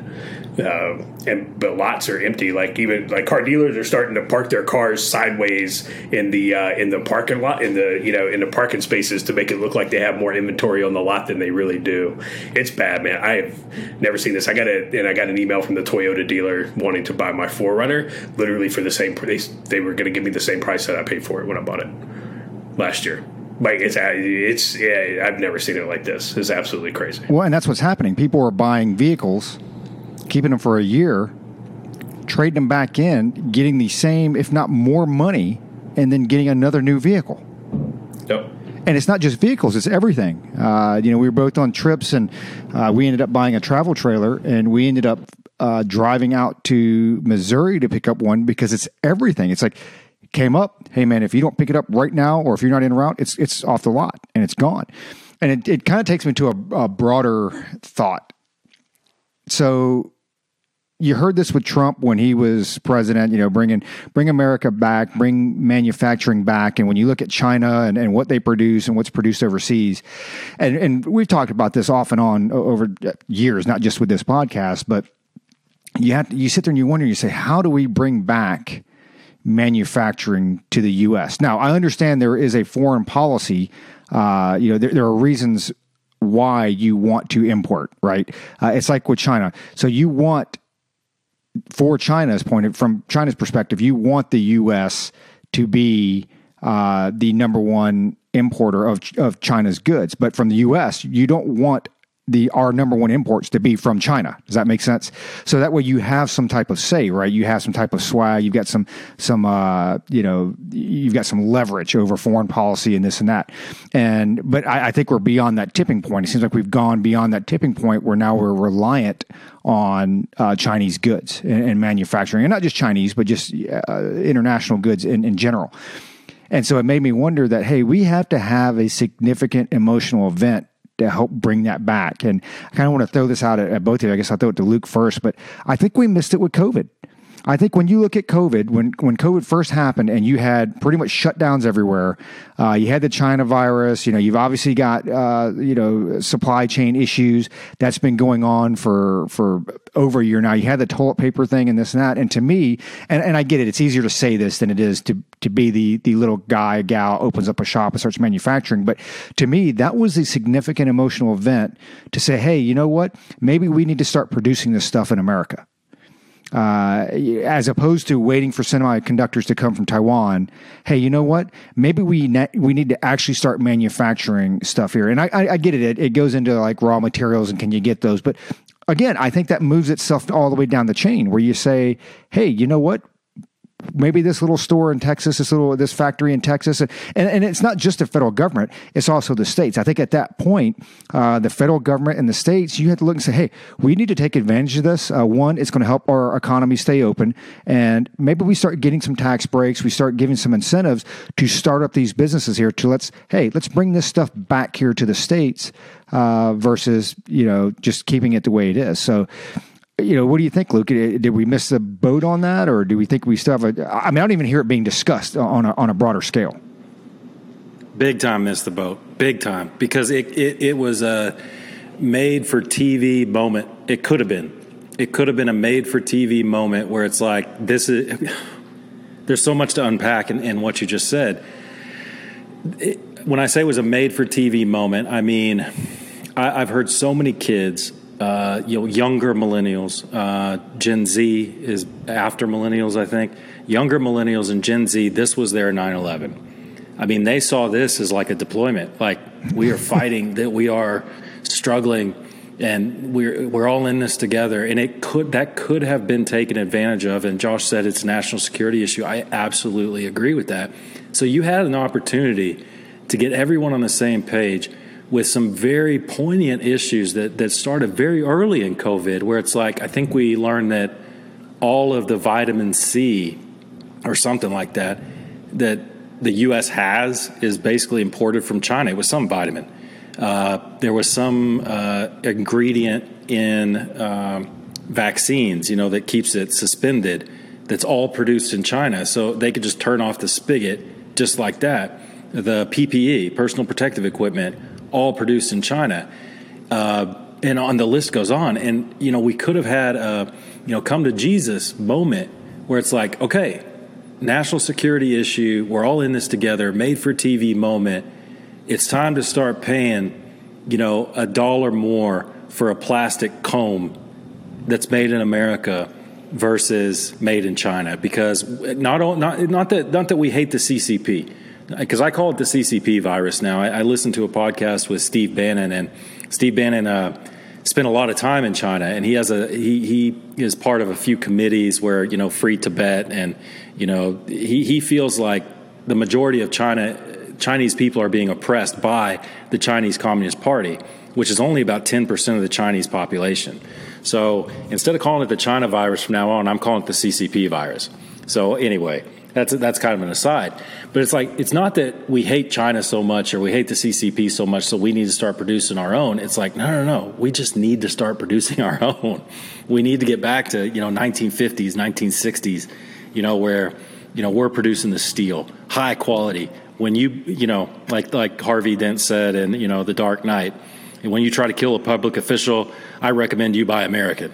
You know, it's because you can count on it. You used to anyway. You could count on American products. You know, until GMC and Chevy, you know, came along and decided, you know, uh, planned obsolescence was a good thing. Uh, yeah, I, I, Roger. Yes, we missed the boat on that one. I haven't heard it talked about at all. And one of you know I think we all agree one of the the the, the prevailing narratives Roger touched on it before is uh, COVID is a Trump thing, and from the very beginning it was a Trump thing. Instead of you know making it a national security issue, uh, we made it a Trump issue and an election season issue, which was a you know that's good for the DNC, but it's bad for the country. Uh, and I would hope that I would say the same thing if the situation was reversed. You know, if it would have been, you know, Obama you know, or something, you know, if, if the situation would have been reversed, I, I would hope that I'd be saying the same thing right now because it's a seriously a missed opportunity. I, I, expect more out of the DNC and the RNC and my fellow countrymen than that. So, yeah, that's a good point, Roger. I mean, we could, again, we, we cover these topics where we could spend literally a whole podcast, you know, hour and a half, two hours talking about it. And, um, Josh, I mean, I, I think that you're going to see it as a missed opportunity. I mean, do you think that – we're going to see any change in trade policy and you know subsidies for you know, raw materials, you know, rare mineral mining stuff like that, rare earth stuff. So, you know, what do you think? You think there's going to be a change, or you think it's just going to be status quo? So the little bit of an optimist that's that's still left within my uh, my dark dark soul uh, hope so, uh, but uh, the realist in me says no, uh, because to for there to be meaningful change, there has to be a significant emotional event. Uh, there was a significant emotional event for the younger generation who calls this their 9 11. Uh, but fortunately, unfortunately, uh, however you want to look at it, they're not the one in the driver's seat right now to uh, you know to to affect those and make that happen. So the old guard is still there.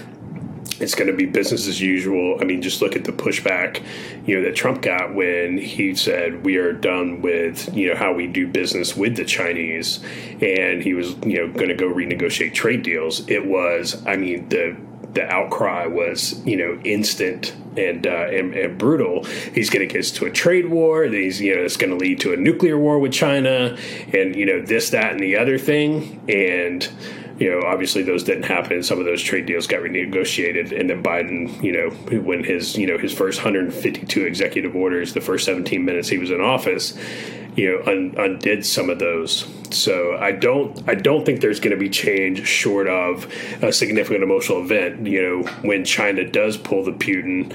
You know, and says, "Hey, we're just going to go ahead and, uh, and, and turn this lever off right here and, and, and shut you down." That's what's gonna that's what's gonna have to happen because Americans, by and large, and we've talked about this ad nauseum on this podcast. Americans, as long as they are comfortable they are fine with the status quo as long as they are comfortable.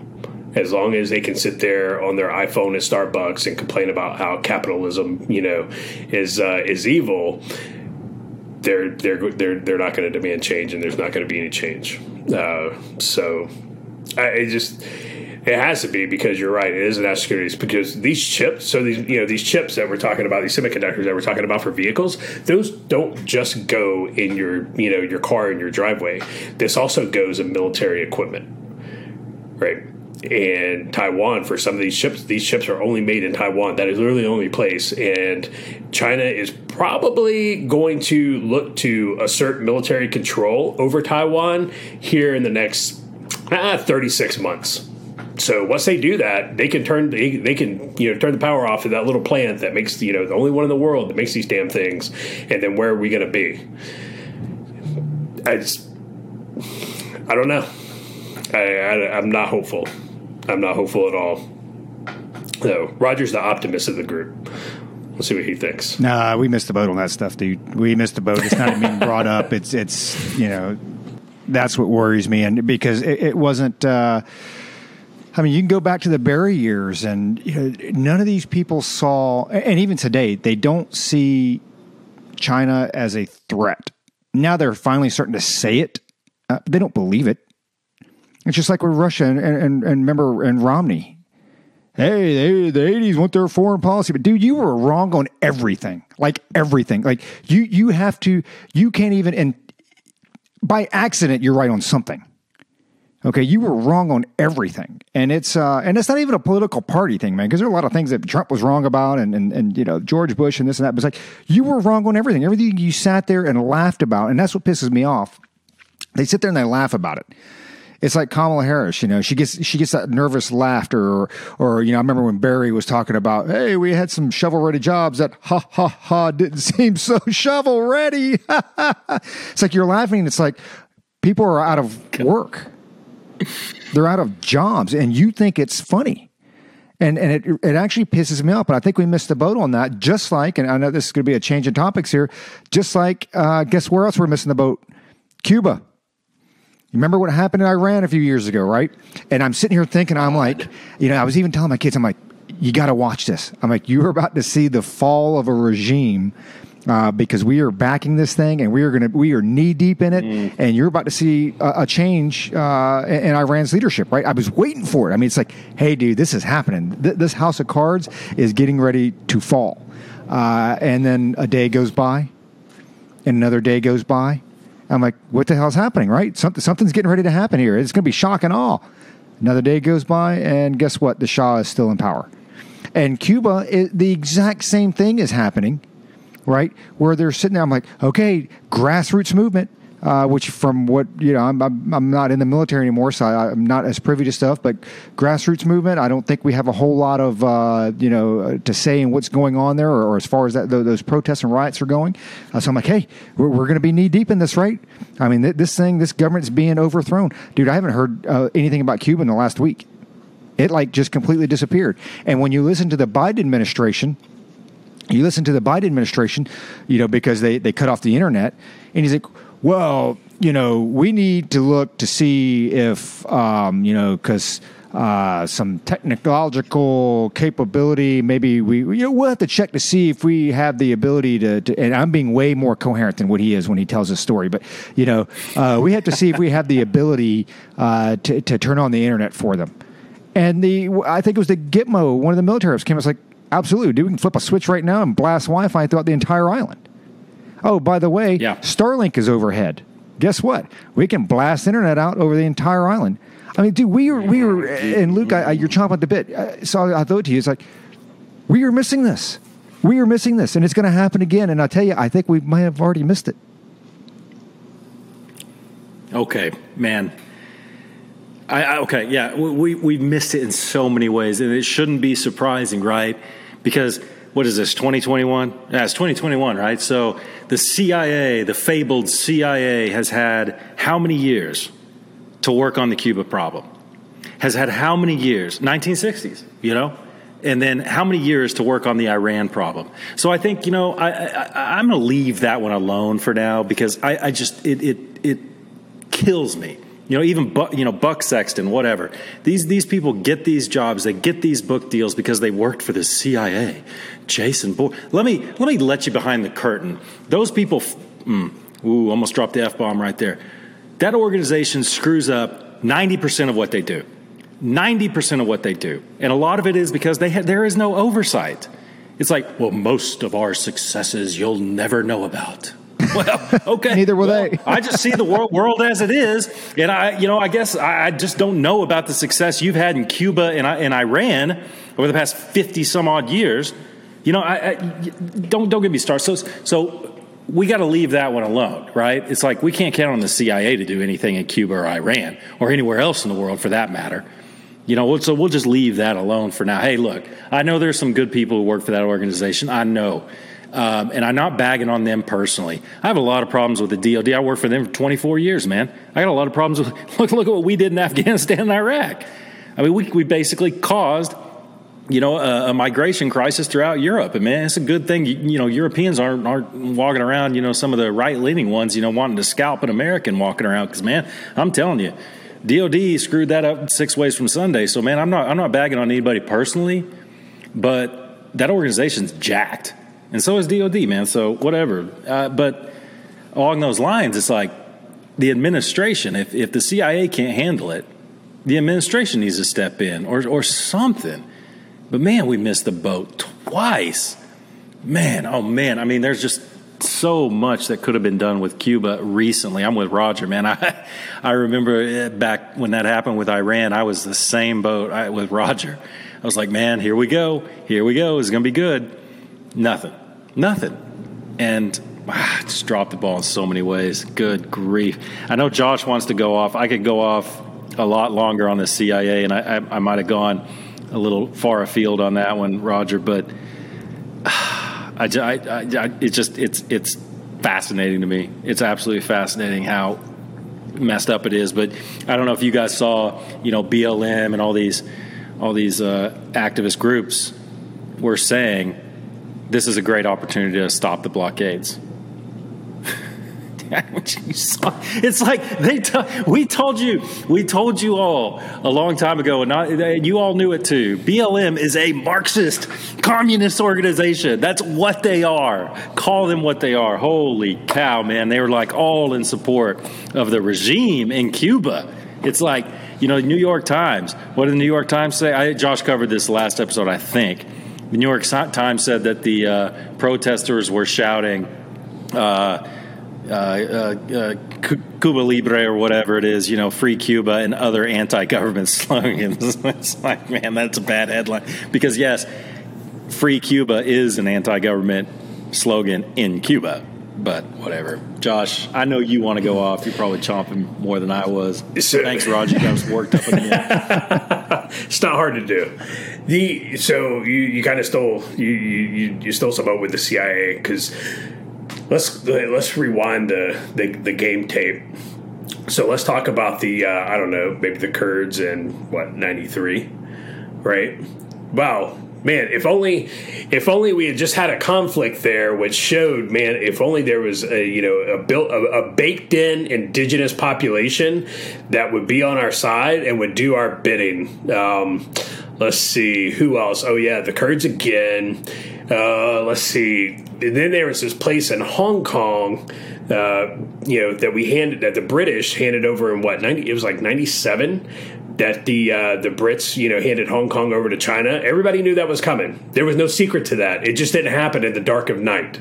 So wow, so China's going to take Hong Kong, take control of Hong Kong, and they're going to have control of that. Man, if only we had a, a built-in indigenous population who you know was going to be on our side that we could you know use as a as you know a, an already baked in network um, you know to conduct uh, you know operations against the against China.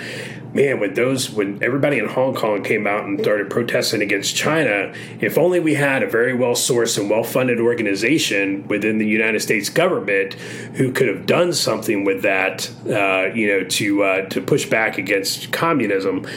And then you have, you know, then you have the Iranian situation. Was that? The you know the Green Revolution completely missed a boat on that. I mean, I you know Iran's only been a problem. I don't know since 1979. I you know, I and then Cuba. I never I, I never thought I won. I never thought when I was a kid. I never thought I'd see the Berlin Wall come down. I never thought I would. I was like, we're gonna have to fight the Russians one day, and I hope we win, so we can tear that thing down. And I watched too much Red Dawn, you know, maybe the the original, not the shitty remake, and was like, I can't wait to fight Russians. I can't wait till I grow up and I get to fight Russians. And then the wall came down, and the Russians didn't go away. But you know, you stood there looking at it, you're like, I'm going to fight communists one day. I just, I, yeah, I want to kill communists one day.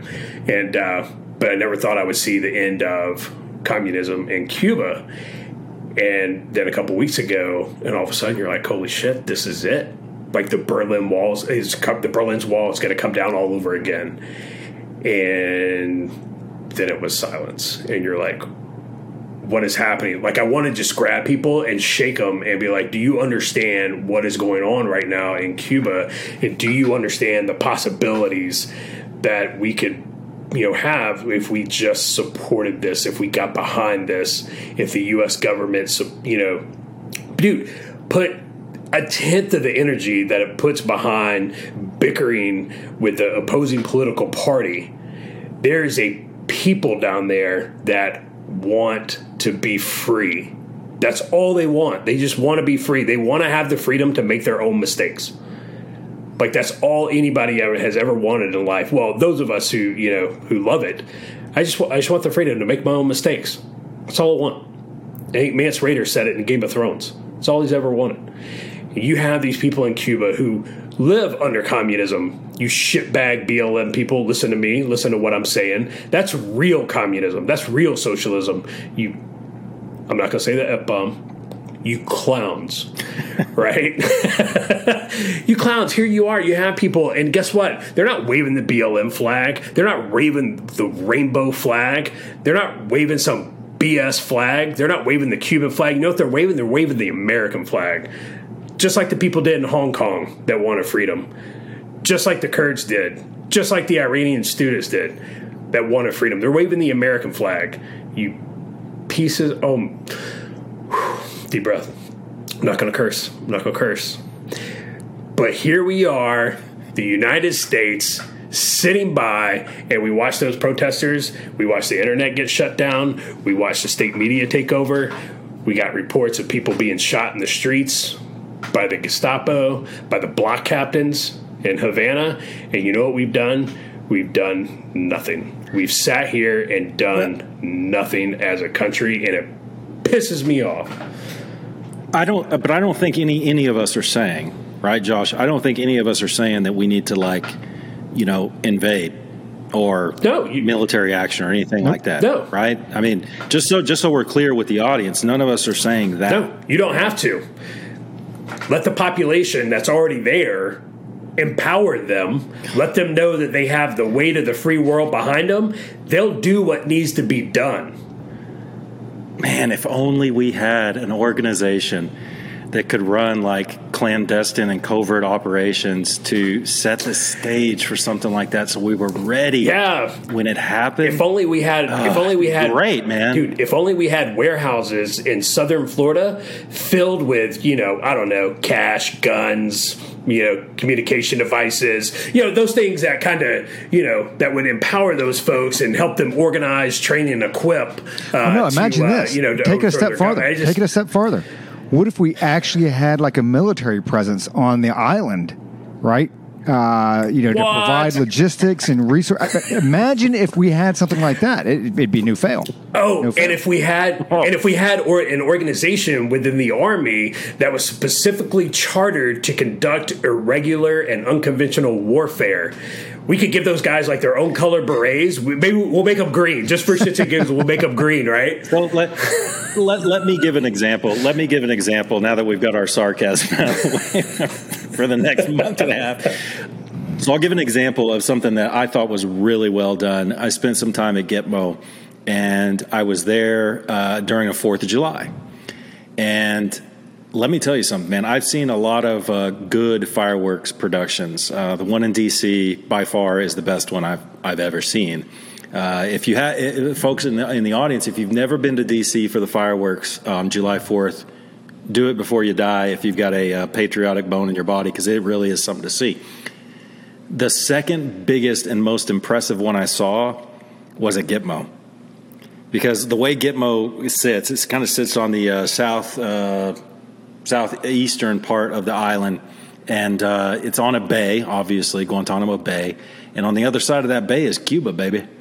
And there are a lot of military folks on the other side of that bay. You know, always have been since uh, since the communist revolution. There, you know, watching Gitmo real close. And when we put on a fireworks show like that, that sends a message. It's like, hey, man, this is look look what we got. Isn't this cool? Isn't this great? And they all get the same fireworks show we do. That is a great psyop. It's like it's not that hard, man. Right, right, Roger. I mean, it, it, it's not that hard. Well, and here's what the it, it, let's take this several years down the road. Taiwan. Okay. Hey, guess what? China is going into Taiwan. That's going to happen. Uh, when you've got, uh, you know, Z saying that, oh, by the way, we haven't taken off uh, the military, like straight military invasion of Taiwan. We have not taken that off the table and we are ramping up our military forces. That's going to happen.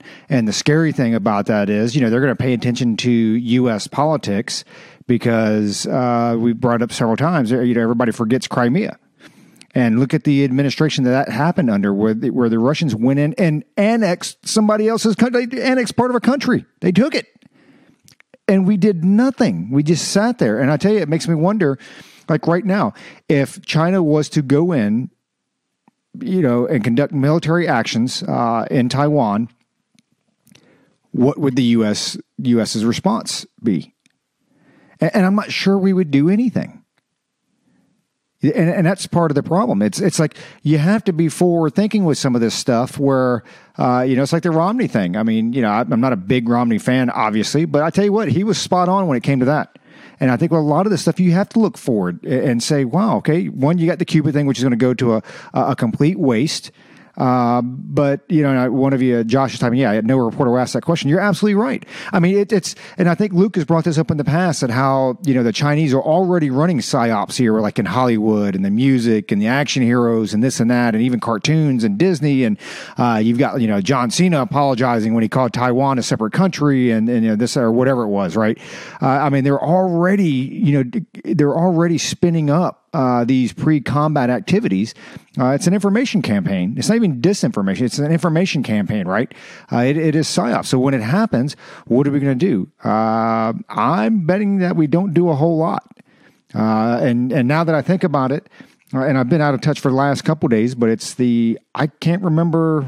I don't think over the last week I've heard anything about Cuba. I mean, it's just kind of like, eh, you know, it's kind of just gone away.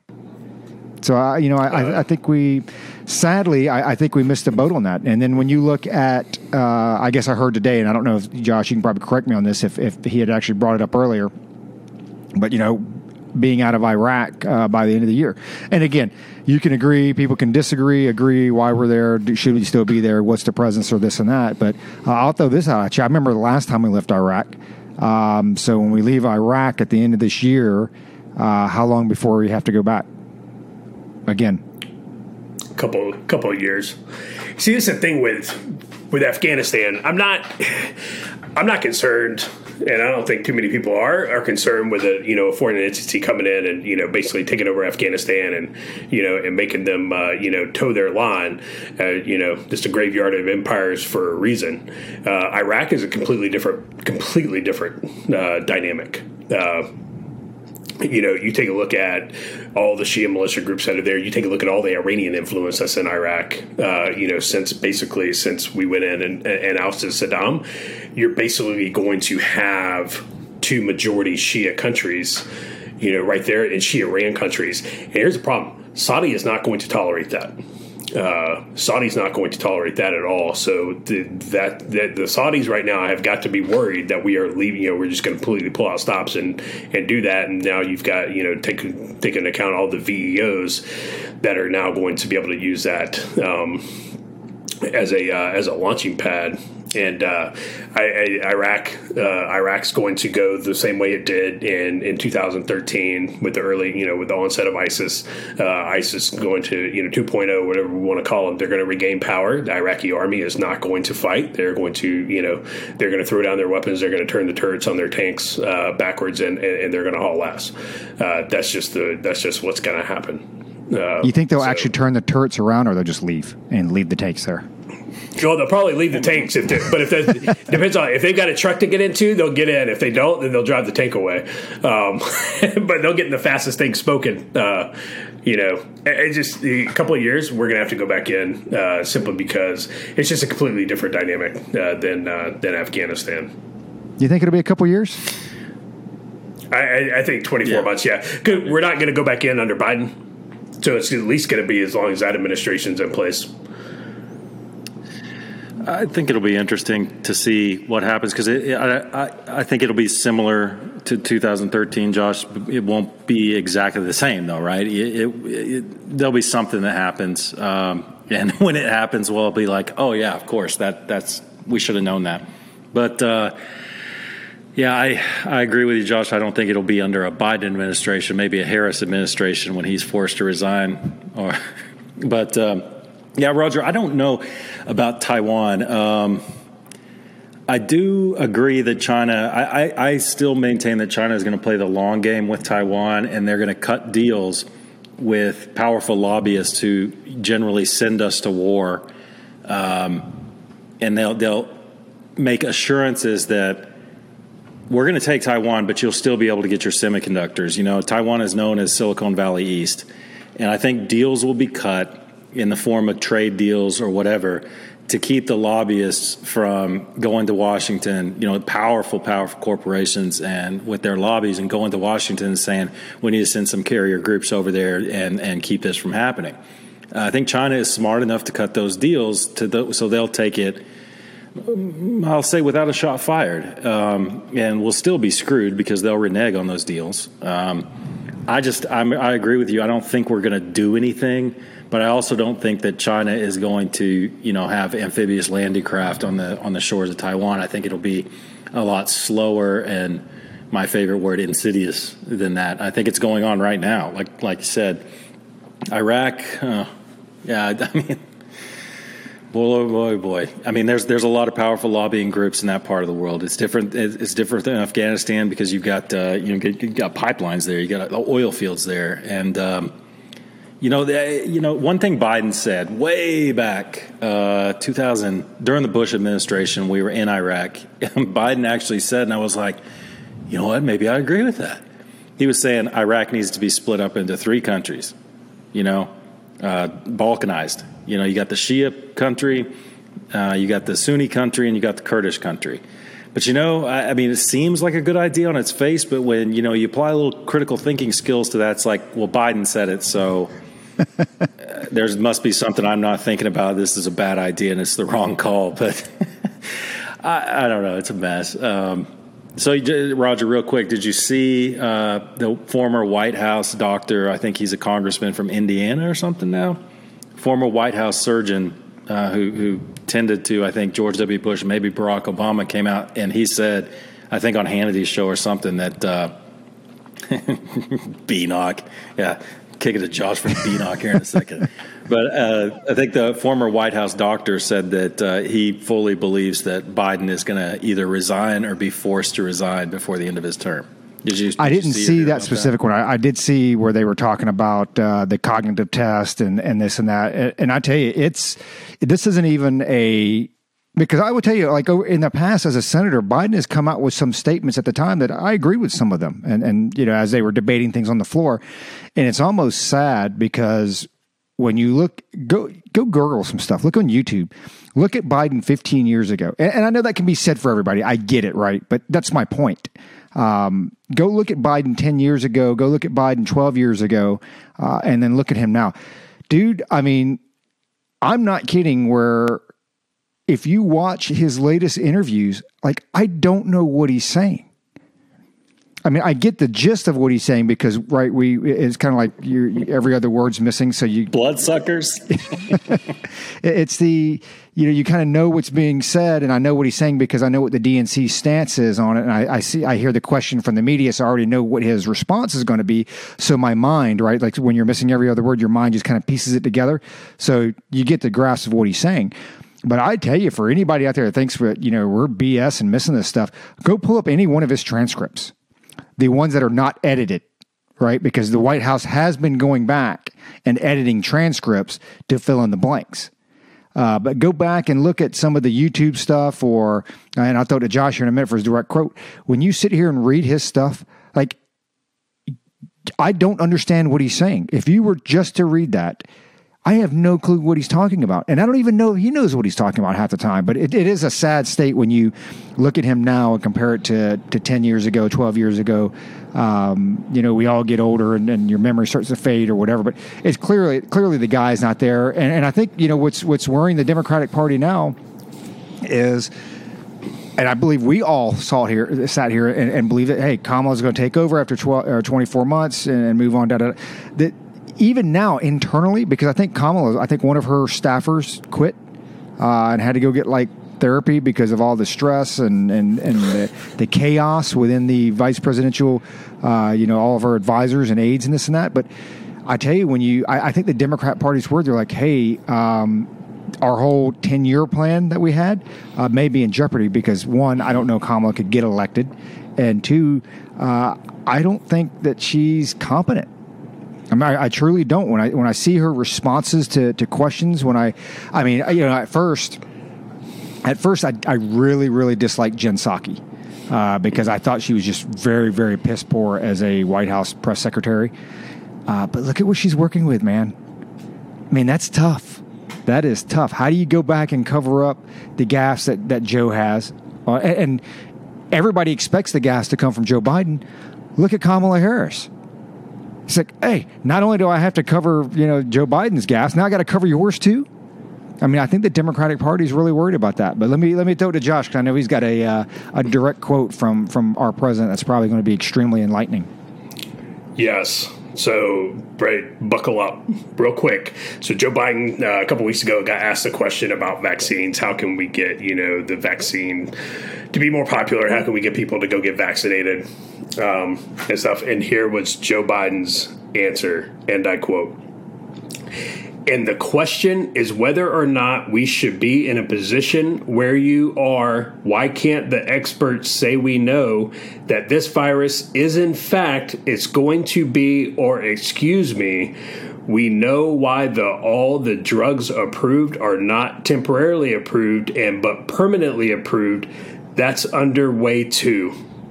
End quote. What? It was the hard just it, it was hard just to read that. But that but that is that is your president. Uh, that is that is President Joe Biden. Kamala's qualified. Uh, Willie Brown says she's super qualified. Uh, I don't know if she's qualified. That's probably going to get us yelled at for misogyny or something. I don't know. I've got a, I've got a quote too from October tw- October thirtieth, twenty twenty. Let me see if I can uh, let me see if I can read this one. Joe Biden, and we can link to the YouTube uh, YouTube video. True na lumina mam shabadam da pressure. I'll try that again. True na lun- limunu na shabada pressure. We'll link to the YouTube article. He actually said that. So I don't know what that means. You know, Roger's talking about, you know, the, the brain is, you know, smart enough or whatever to fill in the blanks, but I don't know what the hell he was talking about. He said he's going to mobilize a campaign to True Na Limanu Ma Shabada Pressure. I'm serious, man. We'll link the YouTube article and yeah, man, it, it, that that dude's hmm. And, and like Roger said, you know, uh, it happens to everybody, man. I mean, and it, it's sad. It really is. I think we've we've talked about this uh, in the past. You know, you got you feel bad for Biden. You know, uh, whoever put him up to this. You know, it happens to everybody, and we all fade away. But not everybody is the president of the United States, man. I mean, I, I, I love this. This is not a gaffe, but it's so Biden said in his statement that he is, quote, on track to have confirmed the most judges by July of the first year of a president's first term in over 50 years. And the headline below that is Senate confirms Biden's first judicial pick for, for New Jersey. So one. so one. well, I said bloodsucker earlier. Did you did you not get that reference? I mean, No, I didn't. Oh my God! So at the town hall, I, well, maybe it wasn't the town hall, the same town hall where where the restaurateur who uh, runs thirty different restaurants asked him about the problem with employees. He's like, you know, we can't get employees because the government programs, you know, or the, you know, the, the unemployment under COVID, you know, are getting sixteen dollars an hour. And Joe Biden goes, "Hey, man, just pay them more." That it, it's your problem. It basically, and I was like, oh my god, I can't. believe I think he said it, it might not have been that town hall, but he goes, hey man, you know, you got you got you got younger people asking whether we put a man on the moon or whether aliens are visiting us now, and, and it's like and that came out of nowhere, and it's like what the hell? And then he said, you got some people in the in the Republican Party who think that uh, you know the Democrats are sucking little children's blood. And it's like, what did you just say? Now I know that QAnon, th- you know, the adrenochrome and stuff like that, you know, some of the crazy conspiracy theories. But man, Joe Biden, you're really digging deep. That Republicans think that Democrats suck children's blood. I mean, he actually said that. People, uh, Josh said he's going to post the uh, Bidenese episode again. And it's great, man. I think that's that's it's a good time to do it because man, this guy is off his nut, man. I've never. I, that's the first time I've heard that somebody saying that like Democrats suck little kids' blood. Oh, oh, dude, dude, Like- look like it up. You, you think I'm? I have to check it. I, I have to look it up. No, no, no. I believe you. I just have to check. This is the first time I've ever heard it. I, I, Oh. I don't think Democrats care about little kids. Um, you know, because they, they murder them in the womb. Uh, they're fully supportive of that, but I guess we'll save that for another episode.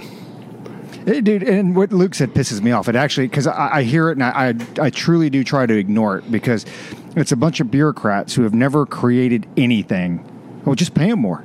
Yeah, because you know small businesses, we just have money just floating out there, man. We just you know, eh, you're right. Let's just let's make it rain. Let's throw out another you know five dollars an hour. Why not? It's like you guys and gals, and not our listeners, but talking about the government. It's like most of you have no idea how a business operates. Uh, most of them have not generated one dollar on their own. right? Well- or, or made any type of payroll, and it's like, yeah, it, if I could pay somebody five dollars more an hour, I would. But oh, by the way, uh, unlike Solyndra, and we can go down the list, we actually have to make money to kind of stay in business. I mean, that, would that's the reality of it. I would say the vast majority of them have never signed both sides of a paycheck. No, of course not. And and they sit there and they'll continue getting paid. Uh, they'll continue getting paid uh, regardless of what they do, whether they do their job, whether they don't do their job. Uh, they're going to make. They're going to take home their paycheck plus some. I mean, heck, you got Hunter Biden out there, you know, selling his art for five hundred thousand dollars. Which, hey, man, t- to each their own or whatever. But you know, I, I digress. We got time. Let's uh, let's go around the horn one more time, and then we'll close this thing out. What, uh, let's kick it to Luke. Oh, I'm not prepared. I just I just shot. Neither is Biden. I- okay, I'll, I'll put put it to you this. I'll, I'll say this: we've we've really. Uh, I'll put it on myself more than more than anybody. Uh, it won't make excuses, but we've really been on our ass about getting that uh, getting that website up and running. Roger found, I think, a, a platform that'll work. So. Uh, you know, things are slowing down, at least for me. I know Josh is going to be busy over the next couple weeks, but uh, we will make an effort to try to get that up because I think it's it's doable, and we'll be able to post these these clips so that you guys think that I'm making up. Uh, but we'll be able to put them on there so you can see it for yourself. You don't have to, uh, uh, you know, worry your little self about uh, making 15 keystrokes and hitting enter on YouTube. We don't want y'all to work too hard to do research for yourselves because you know we'll we'll do it for you. But uh, so real quick, uh, a couple of things. Uh, you know, when Roger closes us out, I want him to answer this question with your with your new trailer. You got, have you said yet? Because it would be the first thing I did. Have you said to anyone at any time, "Shinner's full"? so I'm working on it. so that would that that would be the best. So I've got on my phone here. Uh, old Carlton Zeus tried to call me a, uh, a little while ago, and I sent him a picture of us recording, and he said. Well, then maybe you can't use my music anymore because you don't respect my pronouns and you are racist. so we'll have, to, we'll have to determine what Carlton Zeus's pronouns are so that we can get that right. So, uh, Carlton, another shout out to you. Thanks, thanks for listening, and uh, thanks for all you who have been patient with us uh, through this these busy times. And uh, we'll, we'll try to get back on track, giving you more episodes. So, thanks for listening, Josh. Yep. Uh, so I'm gonna be uh, I'm gonna be back on the road uh, starting this week, headed out to uh, Kansas for a uh, for another wedding, just like last summer. Uh, this time, I've been instructed that I cannot make any.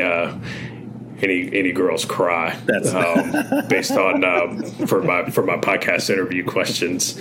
So that uh, it did not the the bride was a little upset last uh, summer. Um, we're gonna try not to upset this bride, but who knows? Maybe I'll uh, maybe Are, I'll are we going to get? some, Are you uh, going to? Are you going to be able to do an interview though? I mean, are you going to be able to pop some questions out? I'm there? gonna try.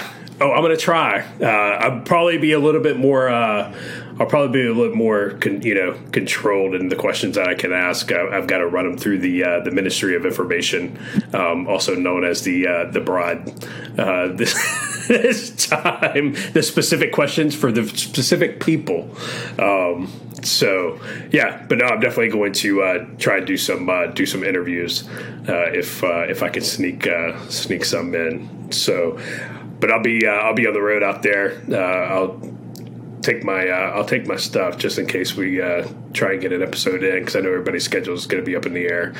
Um, after this trip, though, my my uh, timeline it slows slows way down uh, until uh, until September. September's a little chaotic, but other than that, that's uh, that's all I got. Yeah, and I think you know, like Luke said, it's uh, hey, we have lives too. We don't make any money off this, uh, so it's a little tough. We've all got family things we got to do. We got work things that we got to do, and this and that. So it has been tough to get things out as regularly as as what we would like. But I think now that Luke's stateside, so we don't have this. You know, 14 hour time difference that should help out a lot. Of course, I don't know. It seems like over the last couple days you've been less available than you were when you were in Slovenia, but I, I get it. I get it. It's uh, you know, you, you got a lot of moving all that stuff. But I think with Luke stateside now, um, you know, and, and, and Josh, uh, I think hopefully we can start getting out some some you know regularly scheduled uh, you know uh, podcasts out there. So we definitely appreciate everybody for for continuing to listen. Uh, you know, my daughter's listening now. She um, what we're on episode sixty three. She said, "Oh, Dad, I listened to your episode the other day." So she's catching up. She's only got sixty two more episodes to go uh, before she's caught up. So definitely want to thank her for uh, you know for listening to Culper's Canteen Cup. But uh, last shout out, you know, to, to Carlton Zeus. Oh, I do have one more thing, and, and I think Luke's got one more thing. Um, Tracy Stone Manning, you got to look her up. She is the uh, the nominee for the Bureau of Land Management. Um, by the way, she was also accused of like tree spiking back in the day. So it's, uh, I tell you, man, you, you, you, can't make this stuff up. But before I close out, let me kick it to Luke. I think he said he had uh, one one more thing. Yeah, one one more thing. I, I won't uh, use the name. I guess. Well, maybe I will. Maybe I will. Uh, Elijah, thanks for listening. If you've stuck with us this long, he's a new listener, and uh, appreciate you listening. And uh, yeah, follow us. And uh, if you want to hear us talk about anything on your long drives or whatever, just let us know. So, wanted to give that quick shout out. Almost forgot. So, Roger. Awesome. Well, thanks for everybody out there listening and watching us. Uh, thanks again to Carlton Zeus for letting us use his music. And I'll try to have Luke not be so racist so we can continue to, to use your music at the, at the beginning of our episodes. Uh, and again, you know, check him out on uh, Apple Music uh, or go to www.carltonzeus.com. Uh, I think that's going to do it for us this week. So again, hopefully we have something out there fairly regularly out, you know, once a week, once every uh, 10 or 12 days. But keep your canteen cups tightly secured.